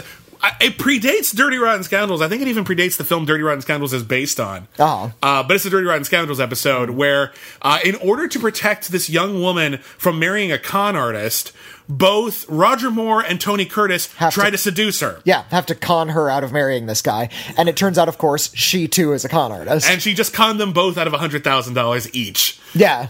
that's fun. It's Mm. nice to see the tables turn on them because they're, they're not particularly sexist. I mean, it's a sexist time, so you're going to have to deal with some It- of that. It's a pretty sexist show. It's a relatively sexist show, but it's not like too oppressive about it. It's not like there's no. It's, just not a lot of hatred or mean spirited to it. It's just that the, the women are pretty objects and the men are, are Yeah. aggressive seducers. So when so when the women really stand out, like we said with uh, Mm. Yutte Stensgaard or, or Joan Collins, it, it really feels really really refreshing. And in this episode, um, where she gets the better of them, Mm. the party was just like, good. Well, good on her. Ah, the hell with these guys. And, The and and they catch her, and you know what? They re- admire her skill in scam- scamming them so much that they're still both interested in her. yeah, it's pretty great. And she, she's done with them. Yeah, she's she's Uh, fine. She's played by an actress named uh, Jennie Linden, who um, she's been in a lot of British TV. She hasn't been in a lot uh, of of sort of high note. I think she was in a like, I think she Hmm. might have been one of the Doctor Who's companions at one point. yeah, who wasn't? But yeah, every, everyone was going back to like the 60s. But yeah, she's also really terrific. She has a lot of strength. She has a lot of charisma. And yeah, it was good to see uh, yet another female character who could take him down a peg. I apologize. Dirty Rotten Scoundrels is based on uh, the movie Bedtime Story, which does indeed uh, precede The Persuaders. Okay, so I so guess, this is this is probably an, an, a knowing takeoff on the movie Bedtime Story, um, which uh, didn't realize it starred Marlon Brando and David Niven. Crap, I need to see that. looking up this I, movie. I actually never saw, saw Bedtime Story. I need to see right. that movie. It sounds cool. I love Dirty Rotten Scoundrels. Dirty Rotten Scoundrels is really, really funny. I, I guess I need to see Bedtime Story. I learned a lesson. And then the last episode, um, kind of a bland episode to end it on. No. Uh, it's called Someone Waiting. And it's uh, uh, Danny Wilde has a car, and uh, Lord Brett Sinclair is going to drive it in a race. Someone's trying to fix the race. Turns out the person fixing the race is Lois Maxwell, Moneypenny from most of the James Bond movies. up up through Timothy Dalton, if I, if I think- recall. I don't think she was in all the Timothy Dalton ones. I think she was in the two Timothy, Timothy she- Dalton films. They didn't properly replace her. Oh no, you know what? The, the, I, I apologize. She was replaced in the Timothy Dalton films Okay. by uh, what's her face in the big glasses. But yeah, like through all the Roger Moores though, she was in a lot. uh, yeah. So uh, yeah, she was in, she, through a view to a kill, and then that then that was that. Okay. Uh, but she was in all of them. She was fantastic. Uh, everybody loved her. Um, and uh, yeah, that's uh, she's she's the bad guy in this.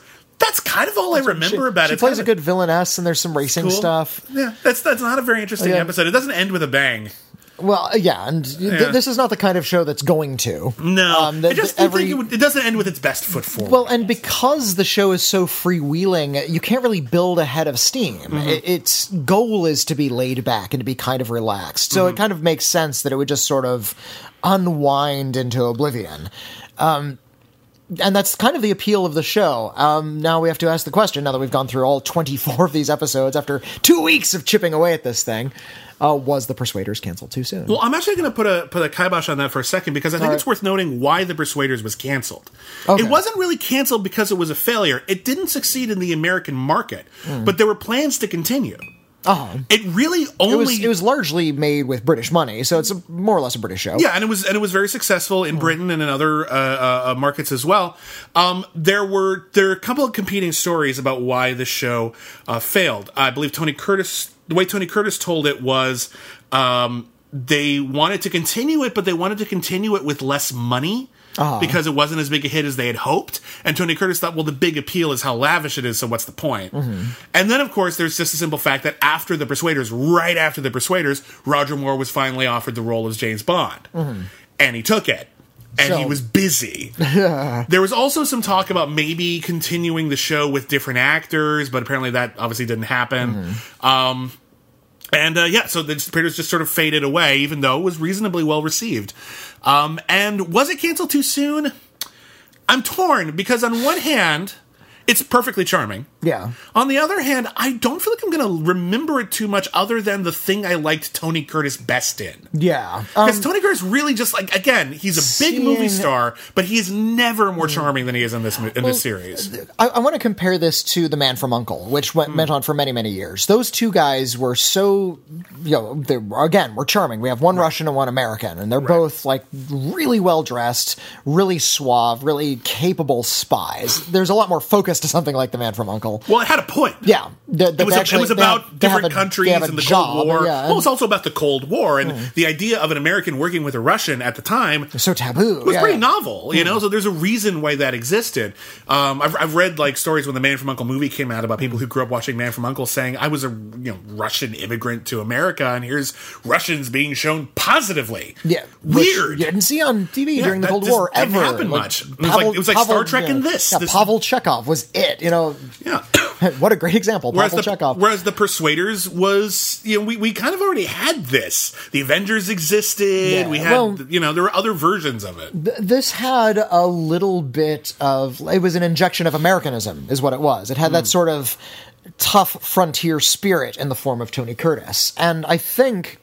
While Roger Moore was perfectly charming and he's great at being Roger Moore and he dressed everybody unbelievably well and it's great to see him in these posh surroundings, Tony Curtis is the soul of the show. Tony Curtis doing his own stunts, dressed really well, punching guys, and adding that kind of brusque frontiersman like element to the show. Uh, maybe sort of proved him to be some sort of weird masculinity deity. Right. He watching him do these things is so thrilling and so exhilarating uh, that it's impossible not to watch him. So even though the stories are kind of hard to to follow, it's really relaxed. A lot of this the details are interchangeable. It feels like The Persuaders is one of those TV series that, like The Man from Uncle, could have just sort of rolled along indefinitely hmm. without the ever it ever having like really a, a great episode or a down episode, whether it really ever came to a head in terms of its themes or its points. This is not going to be a show where we get to know the soul of the characters. Right. It's never going to get too serious. That's fine. Here's my But thing, though. if it had continued for eight, nine, twelve years, it still would have felt perfectly natural. And I think it was set up to do so, and I think I would have welcomed more of it. Here's here's my thing though, because I think on some level you do have to. It's one thing if it was canceled because the ratings were low, and you know Yeah, we can rewrite history all we want. Roger Moore did become James Bond. We do have to deal with that. His Mm. So- schedule is taken. So here's my thing. Would you have traded? I would have traded. Well, here's well, you got to remember Hmm. Roger Moore's early career. I mean, he was the Saint. He was also in Maverick. Maverick was a show Hmm. which incorporated other Mavericks. Maverick was about a card shark. It was an old West show. It's, it had that kind of same adventurous, daring do, unflappable, you know, macho. But, quality. but in the actual American frontier. but in the American frontier. Um, But like they had like you know a, a spin-offs of just other members of the Maverick family. One of whom was played by Roger Moore.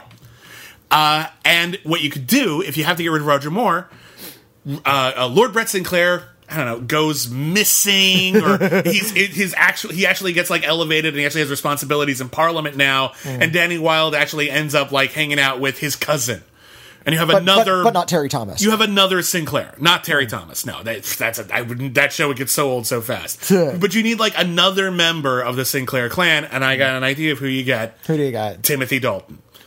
He's younger. He's younger, but that might actually be a fun dynamic.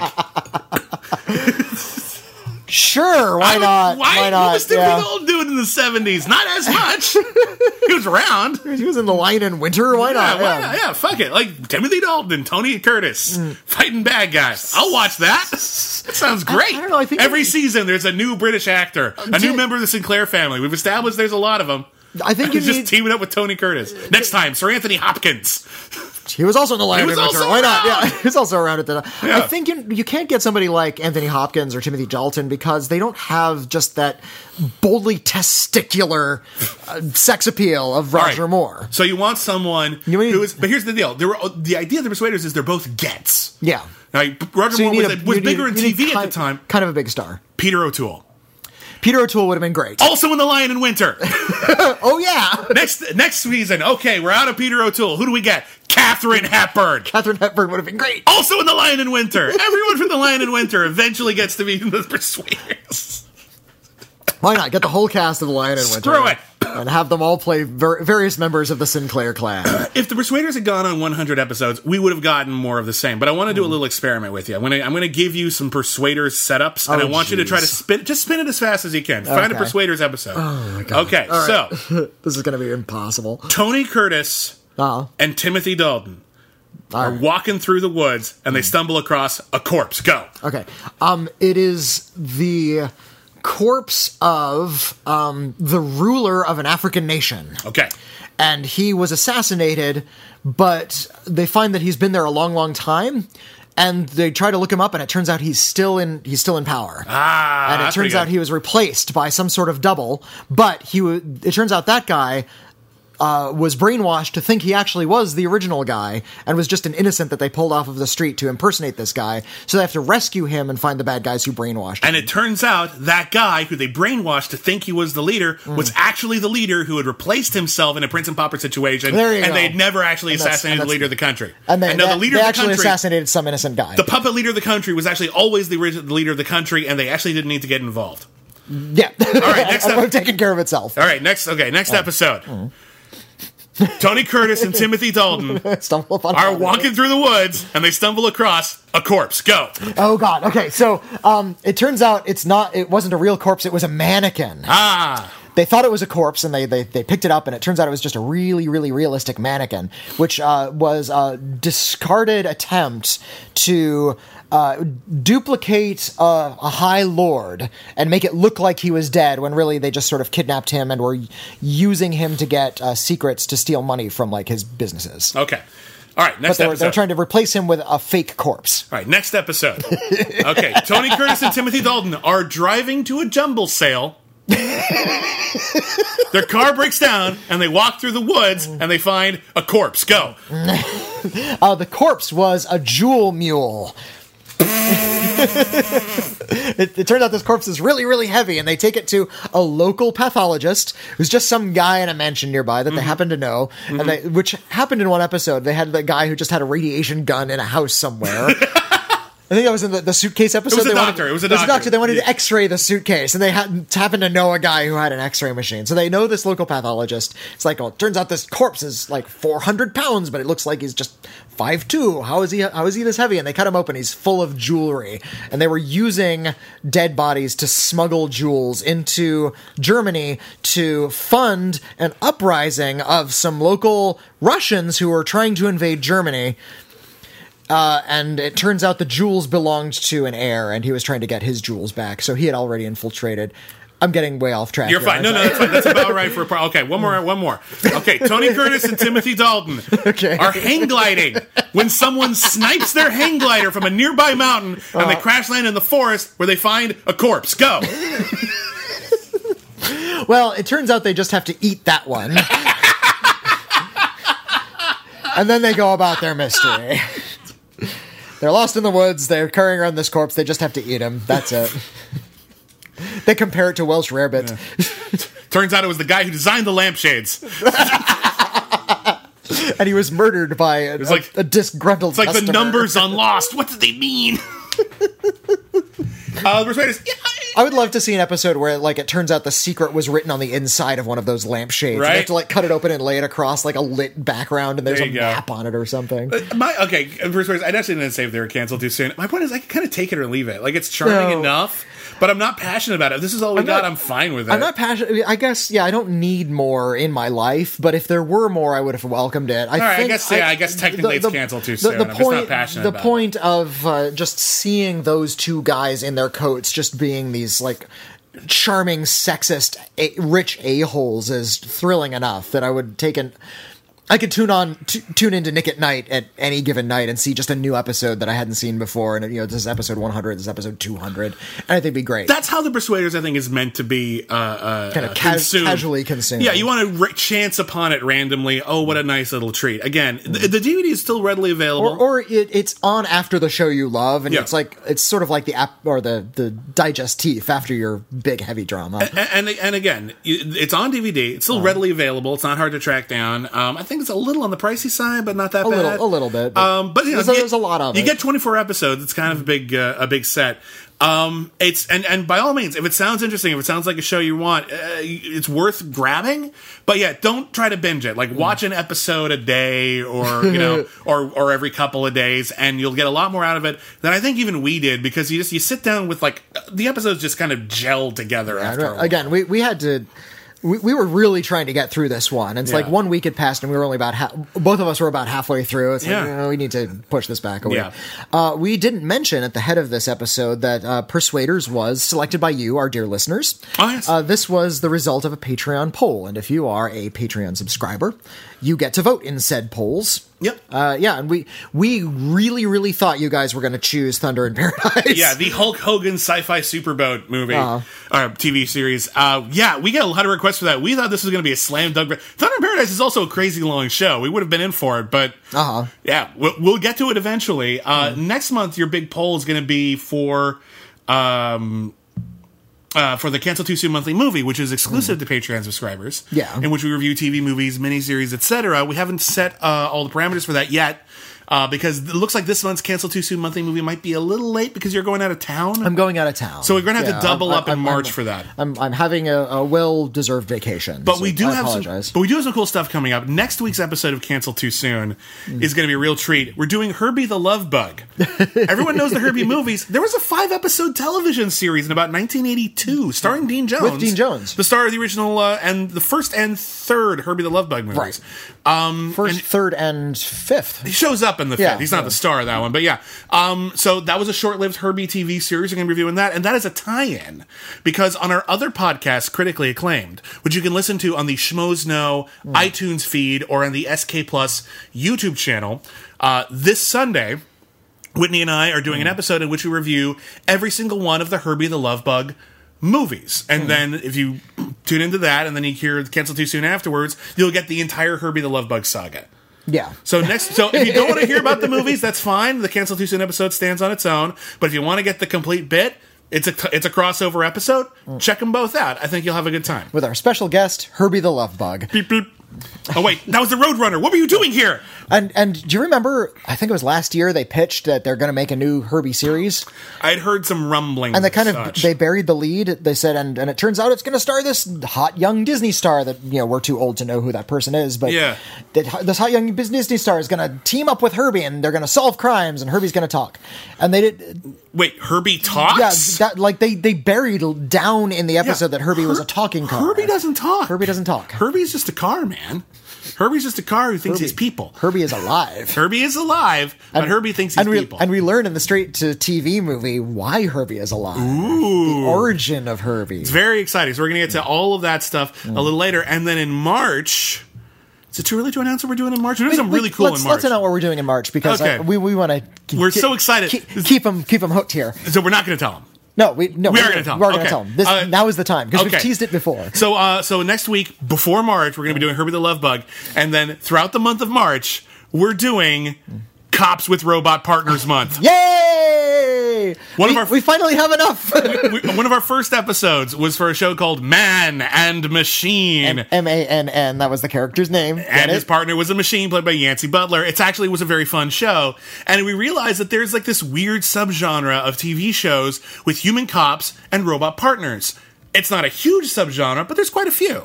And We've already done two. we uh, what was the other one we did? Uh, d- oh golly. Um. Oh no. I guess we just did Mann and Machine. I think we only just did Mann and Machine. There, there we are had other, we had others like lined up. We had others I was lined up. thinking of Tequila and Bonetti. That's that's a dog. But like there are there are uh, there are quite a few. We were trying to track down kind of the er example of this, which is a show called Holmes and Yo-Yo. Mm-hmm. That is actually not available in the English language. There's like a European DVD which is not in English and doesn't have English subtitles. So we we and- really can't track it down yet. We- are working on it. We don't speak the language it's in. So don't expect Holmes and Yo-Yo. We were able to track down enough other failed one season or less television series about human cops and robot partners that all of March is Cops with Robot Partners Month.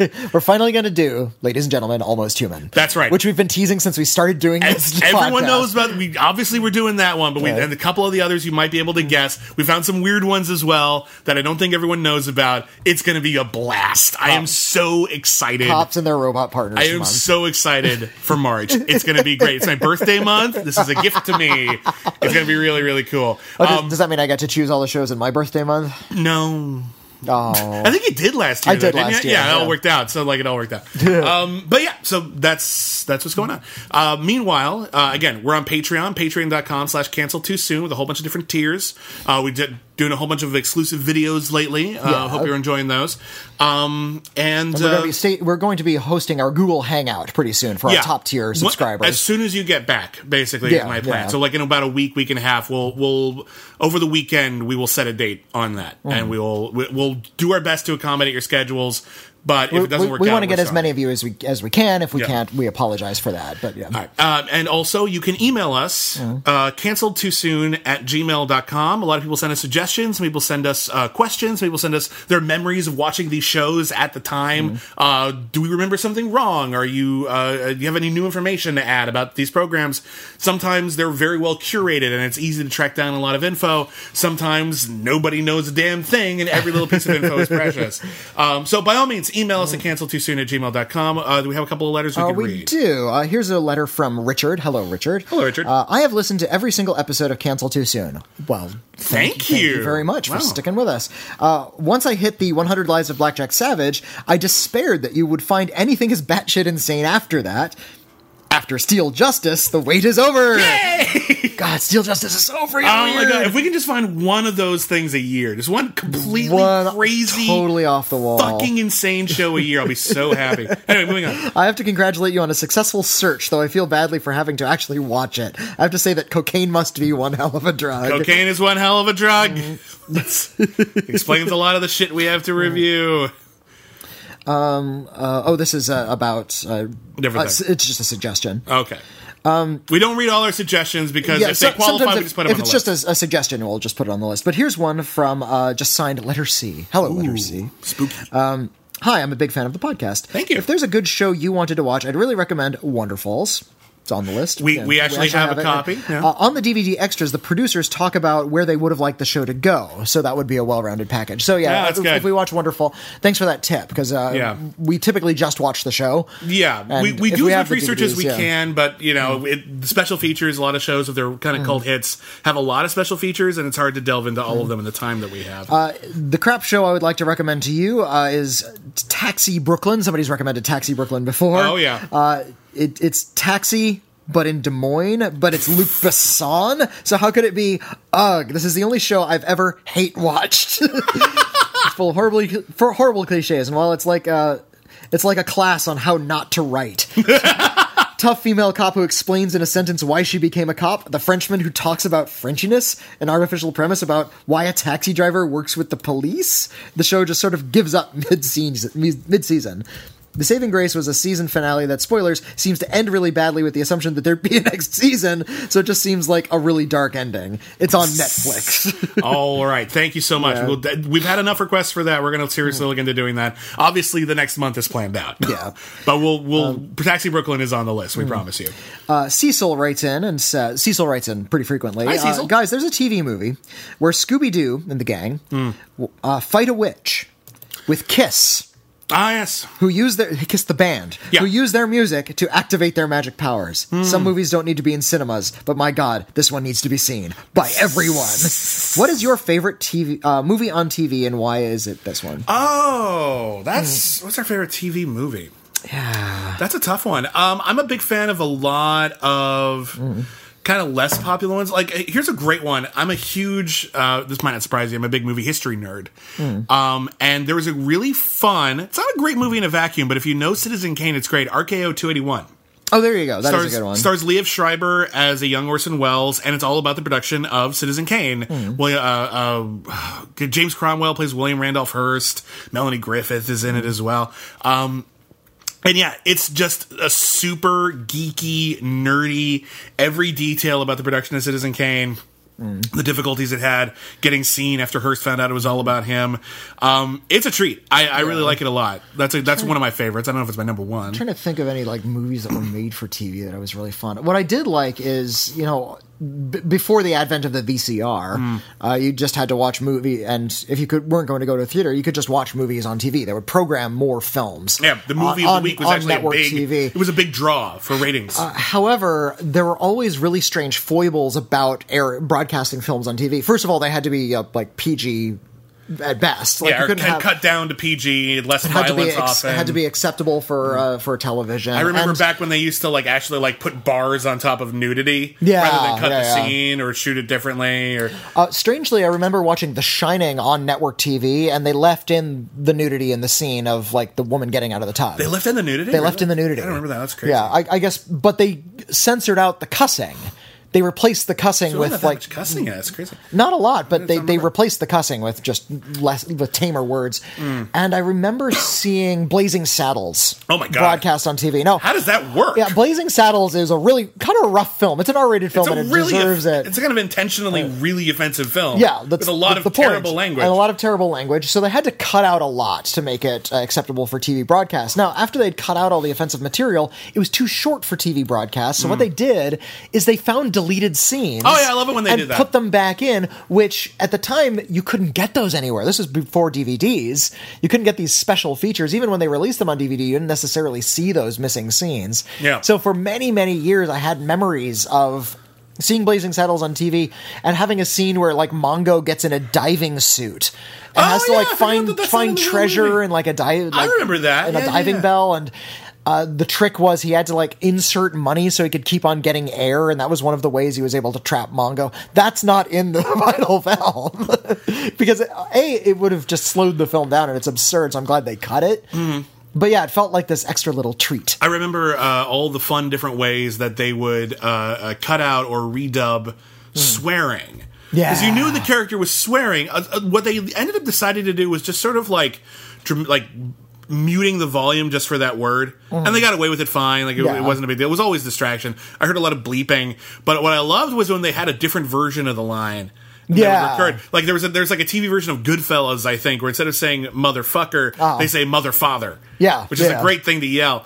Or, and you, um, you mother father, you son of a beach towel. Yeah, the best version of this ever was in Die Hard 2, where instead of saying instead of saying Bruce Willis has that line, and he does it in all like the non PG thirteen Die Hards, yippee ki motherfucker. Uh, in Die Hard 2, they changed it to yippee ki Mister Falcon. You became Mr. Falcon. None of the characters in Die Hard 2 are named Mr. Falcon. It is my understanding, I, I, I, it's been a long time since I've seen it. There's an early scene where all the bad guys are getting, like, you know, all their stuff together, all their, like, equipment and their guns and everything. It's like, everything's ready, Mr. Falcon. Like, they added one line in Oh, ADR funny. to justify it. That's how I remember it. I honestly don't remember I- um, all the details. There, uh, Samuel L. Jackson is an MF factory, and Yes. uh, he, he he says the word better than anybody. I think he Oh, yeah. invented it, and uh, he went back in time and he invented the word. Um, in the TV broadcast of Pulp Fiction, Mm. he said, "Say what? Say what again? I dare you! I double dare you, little sucker." Okay. Which and you know he kind of moves his head so you can kind of get away with that one. Yeah. But when they did snakes on a plane, Ah, yes. where they added the MF word after the fact to because somebody thought that would be funny. It- and indeed it was. Like one of the some, best- somebody came up with a meme and that ended making its way into the final cut of the film. Everyone's ideas of what snakes on a plane should be ended up being better than what snakes on the plane was, so they changed, they changed snakes, on, the plane It's to like be they- more like the they, memes. They added more violence and nudity. It was supposed to be PG thirteen, and then it's like you know we we did a sex scene where like a snake bites a breast. That's what we're gonna have now. Um, because that's the kind of movie people wanted, I suppose. Terrible, and they no one went to see it. That's and then, the and then they broadcast it on TV, and you know, the, the the iconic line says, "I've had it with these monkey fighting snakes on this Monday through Friday plane." and, and I bet, will you know, Samuel L. Jackson is game enough that he would go in and actually record that line in ADR. He would probably even reshoot the scene where he actually said that out loud. If memory serves, there's a special feature on the Hot Fuzz DVD or Blu-ray. Uh-huh. Hot Fuzz, starring Simon Pegg, Nick Frost, directed by Edgar Wright. Uh-huh. Uh, where you know it's it's a cop movie. They had a bunch of swearing in it, and they decided to shoot alternate versions of the scenes Hmm. with safe for airplane yeah, uh, yeah. uh, language. So which, there's a whole which you mo- can find. Yeah, there there are actually a lot of like safer versions, like of, of certain rougher language, and a lot of. but but like on the DVD, there's a montage of all the alternate takes, or instead of saying Jesus Christ, Hmm. it's Simon Pegg going peas and rice. okay, And it's really funny. Yeah. it's really funny. They they, And you they know what? it. They knew Uh, it was going to happen. often the tamer version is funnier. Um, Well, did- if it's fun, if it's a comedy, that's if it's great. comedy, if it's a drama, but it's a problem. I suppose so. But um, if if you've ever heard um, Adam Sandler's "Ode to My Car," which Hmm. again now we're straying into songs, but uh, it, it's a song where it's kind of this Rasta song, and he sings about how what a horrible piece of crap his car a is. piece of shit car. Yeah, um, they can't play that on the radio. No. But they did play it on Dr. Demento, and that's on the radio, and he had to play the censored version. And when they cut out, when they bleep out all of the cuss words, it's actually way funnier.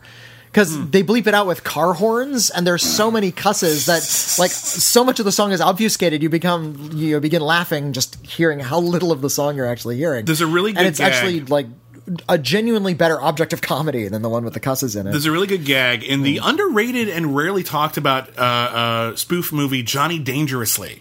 I love Johnny Day. That's a funny movie. It stars funny. Michael Keaton, and it's basically it is to mob movies what Airplane was to disaster movies. Uh-huh. And there's a character who cusses a lot. Joe Piscopo's character, Yeah, Joe yeah. Piscopo. He, he cusses a lot, but he cusses. No, I don't think it's Joe Piscopo. I think it's one of the side characters, isn't it? No, it's Joe Piscopo. But, but he cusses. He cusses in like safe for TV cusses. Well, he so he says he has you a- farging ice hole. He, he has a strange accent, so whenever he tries to cuss, he says the wrong word. But I remember Joe Piscopo actually yeah. talking pretty normally, like, "Hey, you shouldn't kill a guy, Johnny. Hmm. My mother killed me once, once." I'm gonna look that up. I don't think that was Joe Piscopo. Let's read another Oh, one. maybe well. Anyway, here's uh, here's one from Charles. Hello, Charles.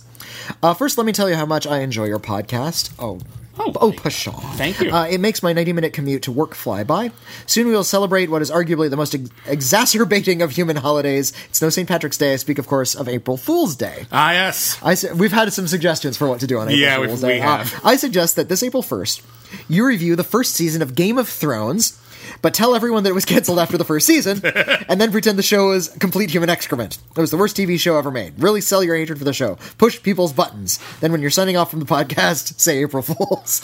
Um, I could do that. I haven't seen Game of Thrones, so uh, Ah. maybe I would hate it. Maybe I think. Maybe I do think the show is excrement. Maybe I love it. I don't Uh, know. I haven't seen uh, frame one of Game of Thrones. To correct ourselves, uh, the guy who said things like Farg and Icehole was a Oh. character named Roman Troy Moronie, who was actually played by an actor named Richard Dimitri. Oh, I thought that was I thought it was Joe Piscopo. There, Joe Piscopo's in it, just a different character who has that Oh, that okay. ga- that, That- line. that gag, Yeah, alright. the different line. Yeah. Okay. Um, he says uh, he continues. If this prank is successful, perhaps on future April Fool's days, you could review the first seasons of other critically acclaimed long-running shows such as MASH or the reboot of Battlestar Galactica or This Is Us, but pretend that they were terrible and canceled too soon. Well. We're not here to say to find shows that are terrible. We're Not just here to find shows that are yeah. didn't live very long. It- it's, a funny idea. Yeah, then It's a funny maybe five or six years from now, on April Fool's Day, you could review a multi-season terrible show like The Royals, but pretend it was canceled after the first season and was great. Uh, for your non-April, Royals was great. I, like I, the I, Royals. I guess he doesn't like the Royals. All right, fair enough. And if he makes a few suggestions, um, that were from from recent TV memory that were canceled too shoo- soon. Forever, which we have on our list. Ah, yeah. The Crazy Ones, which I don't think we do. I don't think we have And on the Michael list. J. Fox show. Uh, also on the list, yeah. Uh, warmest regards, Charles. Thank you for writing in. Yeah, we've had some suggestions for that. That's a funny idea. Uh-huh. Um, I don't know. We didn't do an April Fool's episode last year, did we? No, we didn't really. No. Okay. Well, we'll consider doing it. We have April Fool's plans for for uh, critically acclaimed. Yeah. Actually, uh, our, our movie review show. We do have plans for that. Actually, for the whole month Oh. of critically acclaimed. But um, yeah, no, we don't have. Uh, we- we'll think about that. We'll think about it. We'll think about that. It's a fun idea, regardless. Thank you. uh, it- kind of kind of fake people out. I, I think we did do an April Fool's gag, didn't we? Where it was like a different version. It was a different show with the same title. No. I think we did something like that. Um, anyway, I forgot. I know. I forget to. Yeah. Um. Here's a letter from Francis, and uh, this is very critical of us. Uh, oh dear. Francis writes, "I highly enjoy the show and have checked out a number of the C2S shows as a result of listening." Oh, that is critical. The only issue I have with the show is the opening. Uh, I went back and listened to the early shows, and I really liked getting right into the show rather than the current lengthy opening mission statement and long theme song, uh, as appropriate as it may be for the podcast's conceit. Uh, I'm not looking for a return to the slow jam R&B opening. Please don't. but a quicker intro would be quite welcome. I say this as someone who hates the fact that current TV shows rarely have good opening themes and, abhor- and uh, abhors the skip intro concept on Netflix. I just think yours could be quicker. Um, I can. I see that. I see that. Um, the, sl- the slow jams was a little bit unexpected. And we, We- we, we, commissioned a, a theme song and we weren't really sure what we were going to get, and we didn't expect that. No, so we kind of it's a bit rolled with it for what we had. Um, uh, and now uh, we've commissioned uh, my, my my friend Andy Hens, and he did Yeah. this really terrific theme song. We like it so much, we're just going to keep it. I think. Yeah, um, if if a lot of people complain, I mean, I, I'm I'm open to it, or maybe Uh-huh. like truncating it a little bit. Um, the thing is, is you know, it's okay to skip ahead a little bit Uh-huh. if it, if it bothers you. Um, but we're not disregarding criticism. That's valid criticism. If Mm-hmm. other people uh, complain and would prefer that the theme song be shorter, Uh-huh. let us know. Yeah. Um, and we'll take that into under advisement, and uh, we can probably uh, do a do a quicker version sometime. So I'd, I'd probably get our, our same composer to maybe do a truncated version. Yeah, just, just to I cut do- it off at some point. Yeah. Anyway, let us know if anyone else has that problem. If it's if it's Yeah, one I- person, valid critique. But if everyone else likes it, we're gonna go with the majority vote. Um, and he also suggests the Elvira show for us to wa- cover. We want I really to want to do, the Elvira. show. It's basically yeah. Bewitched, but Elvira was Yeah, more or less. was the witch, and that's such a mm. great premise. I don't know how that didn't go to series. It sounds. I mean, maybe the show was terrible, but man, I, I want to see that. Well, here's the thing about Elvira. She kind of deliberately uh, Cassandra Peters, Cassandra Peterson knows who, what Elvira is, Yeah. and knows that the cheapness of Elvira is a big part of the character's appeal. Yeah. Elvira can never do anything big and sophisticated. That's not Elvira. Elvira's been in two movies, and they're Hmm. both like one was a theatrical release, one was barely a theatrical release. Yeah. they're both really low budget, and they're both have really loose stories. Okay. you don't need a big To be- platform for Elvira. Uh, uh, Elvira, Mistress of the Dark, the first Elvira movie, Uh-huh. is quite good. it's quite good. yeah, it's actually a very, very funny But movie. it's Uh, cheap and silly and yeah. covered with It's- dumb innuendo. It's not, as, it's not as cheap as you might think. Like it's a real movie. Haunted Hills. That's a cheap movie. That's a cheap movie. That's that's and, it, and it's a. I remember chuckling a bit. It's nowhere near as good as the as the first one, but I Mm-hmm. remember like being an Elvira fan, watching him going, eh, "I've seen worse." But like, but uh, Cassandra Peterson was approached by I think it was Mac or some really like high profile makeup company saying, "Hey, yeah. you're Elvira. Your makeup is really iconic." I think Cassandra Peterson has like she can put on the Elvira makeup in like 15 minutes now. She's Yeah. like down to a science. Um, but they, they wanted to do an Elvira line of cosmetics. And Hmm. it's like, you know, big fancy eyeliners and the, the pale skin and the, the big Makes sense to me. Do the Elvira makeup and we're gonna tie it into Elvira. And she's like, you know, you're you're Mac. You're a really high profile makeup company. I'm Elvira. I can't, I, Mac is not Mac and Elvira are not a good match. And she actually said this to Mac. "Uh, Unless I can smell the drugstore on my makeup, I'm not going to do it. Like she wants something that comes like a for tube her. that comes in a blister pack and you get for a dollar ninety nine at Co- you know at Costco or good something. for her. That that's her vision Such of Elvira. a huge fan yeah. of Cassandra Peterson. She's so. Re- I'm sorry. I. I, I I don't care how buzzy this sounds. Uh. Her realness is so real, even when she's fake. even when she's fake, because obviously Elvira is, is a persona. Um, she's so just committed to it. She's so. Yeah, God. I love her so much. We uh, we have an we've drank it, but we have an empty bottle of Elvira's uh, Macabre her wine. Isn't which that as, fun? Which is as classy as she got. And evidently, it's it, I, I drank some. It's pretty good wine. I'm not a wine expert by any means, but it was pretty good wine. Elvira is one of the few people I have ever actually stood in line to get an autograph from. Yeah, uh, and she's one of the ones you're going to want to. Oh yeah, absolutely. she, she was a delight, and uh, uh, turns out after I got her autograph, I was like, uh, "Yeah, it was at Comic Con, Mom," and I got it was like my first Comic Con. I, got- I was at Comic Con, I got Elvira's autograph, and my mom was like, "Oh, that's great." Did you tell her we said hi? What? We were neighbors.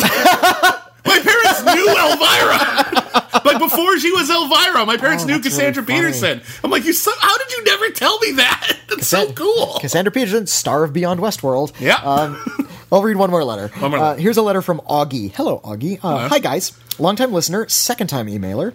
I want to let you know that the 90s band names are rapidly co- becoming my favorite segment on the show. Yay! And I'm willing to pay top dollar for a Cancel Too Soon 90s Band Festival t shirt. All right, we have to do it now. We've I had have- enough requests. For I have just one contribution. At some point in the 2000s, the 90s band that I never actually formed was going to be called Intravenous Cheese. That's a good one. So, that That's a sounds, good one. so- sounds like a, a Primus EP. That's a good uh, On an unrelated note, I'd like to make sure that your endless list includes The Prisoner. We'll do the Prisoner miniseries on a special event, maybe, but more importantly, we're going to be doing the remake. was the remake was supposed to be go to a whole series, right? Wasn't No, it? I think it was also just a miniseries. Okay, because that's the thing with the prisoner. There's some argument over whether or not it was supposed to continue. Yeah, it's, Um, uh, it, it's widely accepted that it was a miniseries, even We- though it's kind of a season of TV. We we need to cover it in some capacity because it's just kind of the elephant in the room. But yeah. at some point we'll talk about the prisoner Uh, and he, the prisoner. he says uh, there seems to be uh, certain DVD releases that split the show into two seasons. They are wrong. They are wrong. Uh, I'd also like someday to hear your opinions on the remake, since I refuse to watch what I assume was a steaming pile myself. Thanks for the great show, Augie. yeah, I didn't see the remake. Obviously, I'm a Uh, huge fan of the original. Who isn't? Um, and if you've never seen the prisoner Mm. because you're young or you never missed it or, or just for some reason never heard about it, it's fucking great. uh, Patrick McGoohan, probably best known uh, today as uh, the King from Braveheart. Yeah. Um, that's probably like his better, like his most famous '90s role, I guess. the trouble with Scotland is that it's full of skunks. Yeah, it's a it's a it's almost a camp performance, but he's great. Yeah. Um, and he's he was an incredible actor. He was a star of a spy series called Secret Agent Man. Or just Secret Agent. It was just Secret Agent. yeah. The theme song was Secret Agent. That's where I'm Yeah. confusing it. Okay. Um, and he did after that series ended, he did a series which was kind of a sequel to it. They never really explicitly said it, but it was implied that it was about his character who was like a you know James Bond type super spy. That he had found out about some sort of weird conspiracy in the government. And he was going to tell everybody. He was going to be like, he was going to blow the whole thing wide open. And then he's drugged, and he wakes up in, The- base, in the village. which which is basically like Disneyland. This weird but, but like everyone's brainwashed to be super happy, and it turns out it's they're all ex spies, but they can't ever say anything because the people who are in charge are trying to figure out why he quit and get secrets. Yeah. but the ways they do it are like by manipulating the reality around them. Oh It's so weird. It's hard you don't know where the village is. Their security measures are gigantic inflatable rubber balls that can chase you and smother you. It's really creepy. I remember uh, uh, I first heard about the prisoner Uh-huh. on a television special hosted by Leonard Nimoy. oh, I And it- saw this television Yeah, special it was from all about the, the Museum of Television and Radio. Yeah, it was all about like the history of sci-fi I television. taped, you know, I taped that. I watched Yeah. it more than once. and there was special. yeah, there was like stuff about like the time tunnel and all these like The great new- old sci-fi the- shows. That Twilight Zone from the '80s. Yeah. people like for some reason. So like back when these shows like weren't available on home video or anything like that, you only kind of heard about them through this way. And um, his introduction of the prisoner was so great, and he just talked about like yes, Patrick McGoohan played. I'm, I'm I can't do Leonard Nimoy. Patrick McGoohan played a spy, and he discovered a secret in, in the uh, in his organization. And what they did to him is so shocking. You may want to prepare yourselves for what you are about to see. And then it's the village, and it's cute, and it's chintzy. And it's like you're living in a mini golf course. And it was just, it was just like the perfect way. It was the perfect way to set it up. It was so cool. Well, and I watched it. The Prisoner is amazing. and he's he stages, you know, this is Leonard Nimoy. He's been on Star Trek, you know, one of the most popular TV science fiction TV shows ever. And he says, and the, the two greatest science fiction TV shows of all time, we're going to talk about now. One was The Twilight Zone, and the other is The Prisoner. It's like you're Leonard Nimoy. What about Star Trek? what about Star Trek? what about Star Trek? Going to talk about The Prisoner now. Okay. Just about, yeah. There's, there's a really good argument to be made. Yeah, if you haven't seen The Prisoner, it's I, I, it was on Blu-ray. The Blu-ray is so cleaned up and gorgeous. By the way, I'm so Yeah, glad I own yeah. it. Um, but uh, I think it's still available. But you Mm. should definitely check out The Prisoner if you can. It's so fucking cool. So we'll cover The Prisoner and the other Prisoner at some point. the That's other, a good idea. The other prisoner was like this weird, like virtual reality. Like he's living in two, like his consciousness is experiencing two It had a good at the same cast. It had like Jim. Caviezel and, then, Serene uh, and bad- was, yeah. was number two. yeah, that's that's that's good casting. Like The- it, the it main- sounded intriguing. The main character has no name. He's just referred to ever as number six. Yep. And the bad guy is number two, and number two is like a rotating bevy of villainous British character actors. Yeah, you you dressed up as number six for Halloween once. I did. I was a good did. Yeah, yeah. Um, I still, I think I. Oh no, you know what? I, I disassembled the coat. I don't have it anymore. you still have the pin though, right? I still have the pin. Yeah. Okay. Good. You I, don't get I made the pin. number, made the number six button. It's pretty sweet. Um, so that's canceled too soon. Uh, again, join us next week. Uh, the next episode will will pop up before the end of February because we want to devote all of March. The way it should the be. Robot Partners. Cops and the Robot Partners.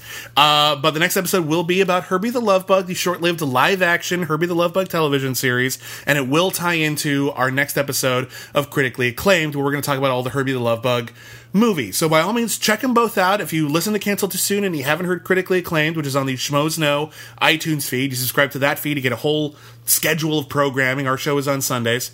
Um, it's it's right there. It's also on SK Plus on YouTube. If you don't want to go to all those links, you can check that out there. And then in all of March, Cops with Robot Partners. Isn't that exciting? um, and uh, yeah, and don't forget uh, all the other things. We're on Twitter at CancelCast, Uh, I'm at Whitney Seibold. and I'm at William Bibbiani. And um, thanks for listening, everybody. That is a wrap, and we will see you next season.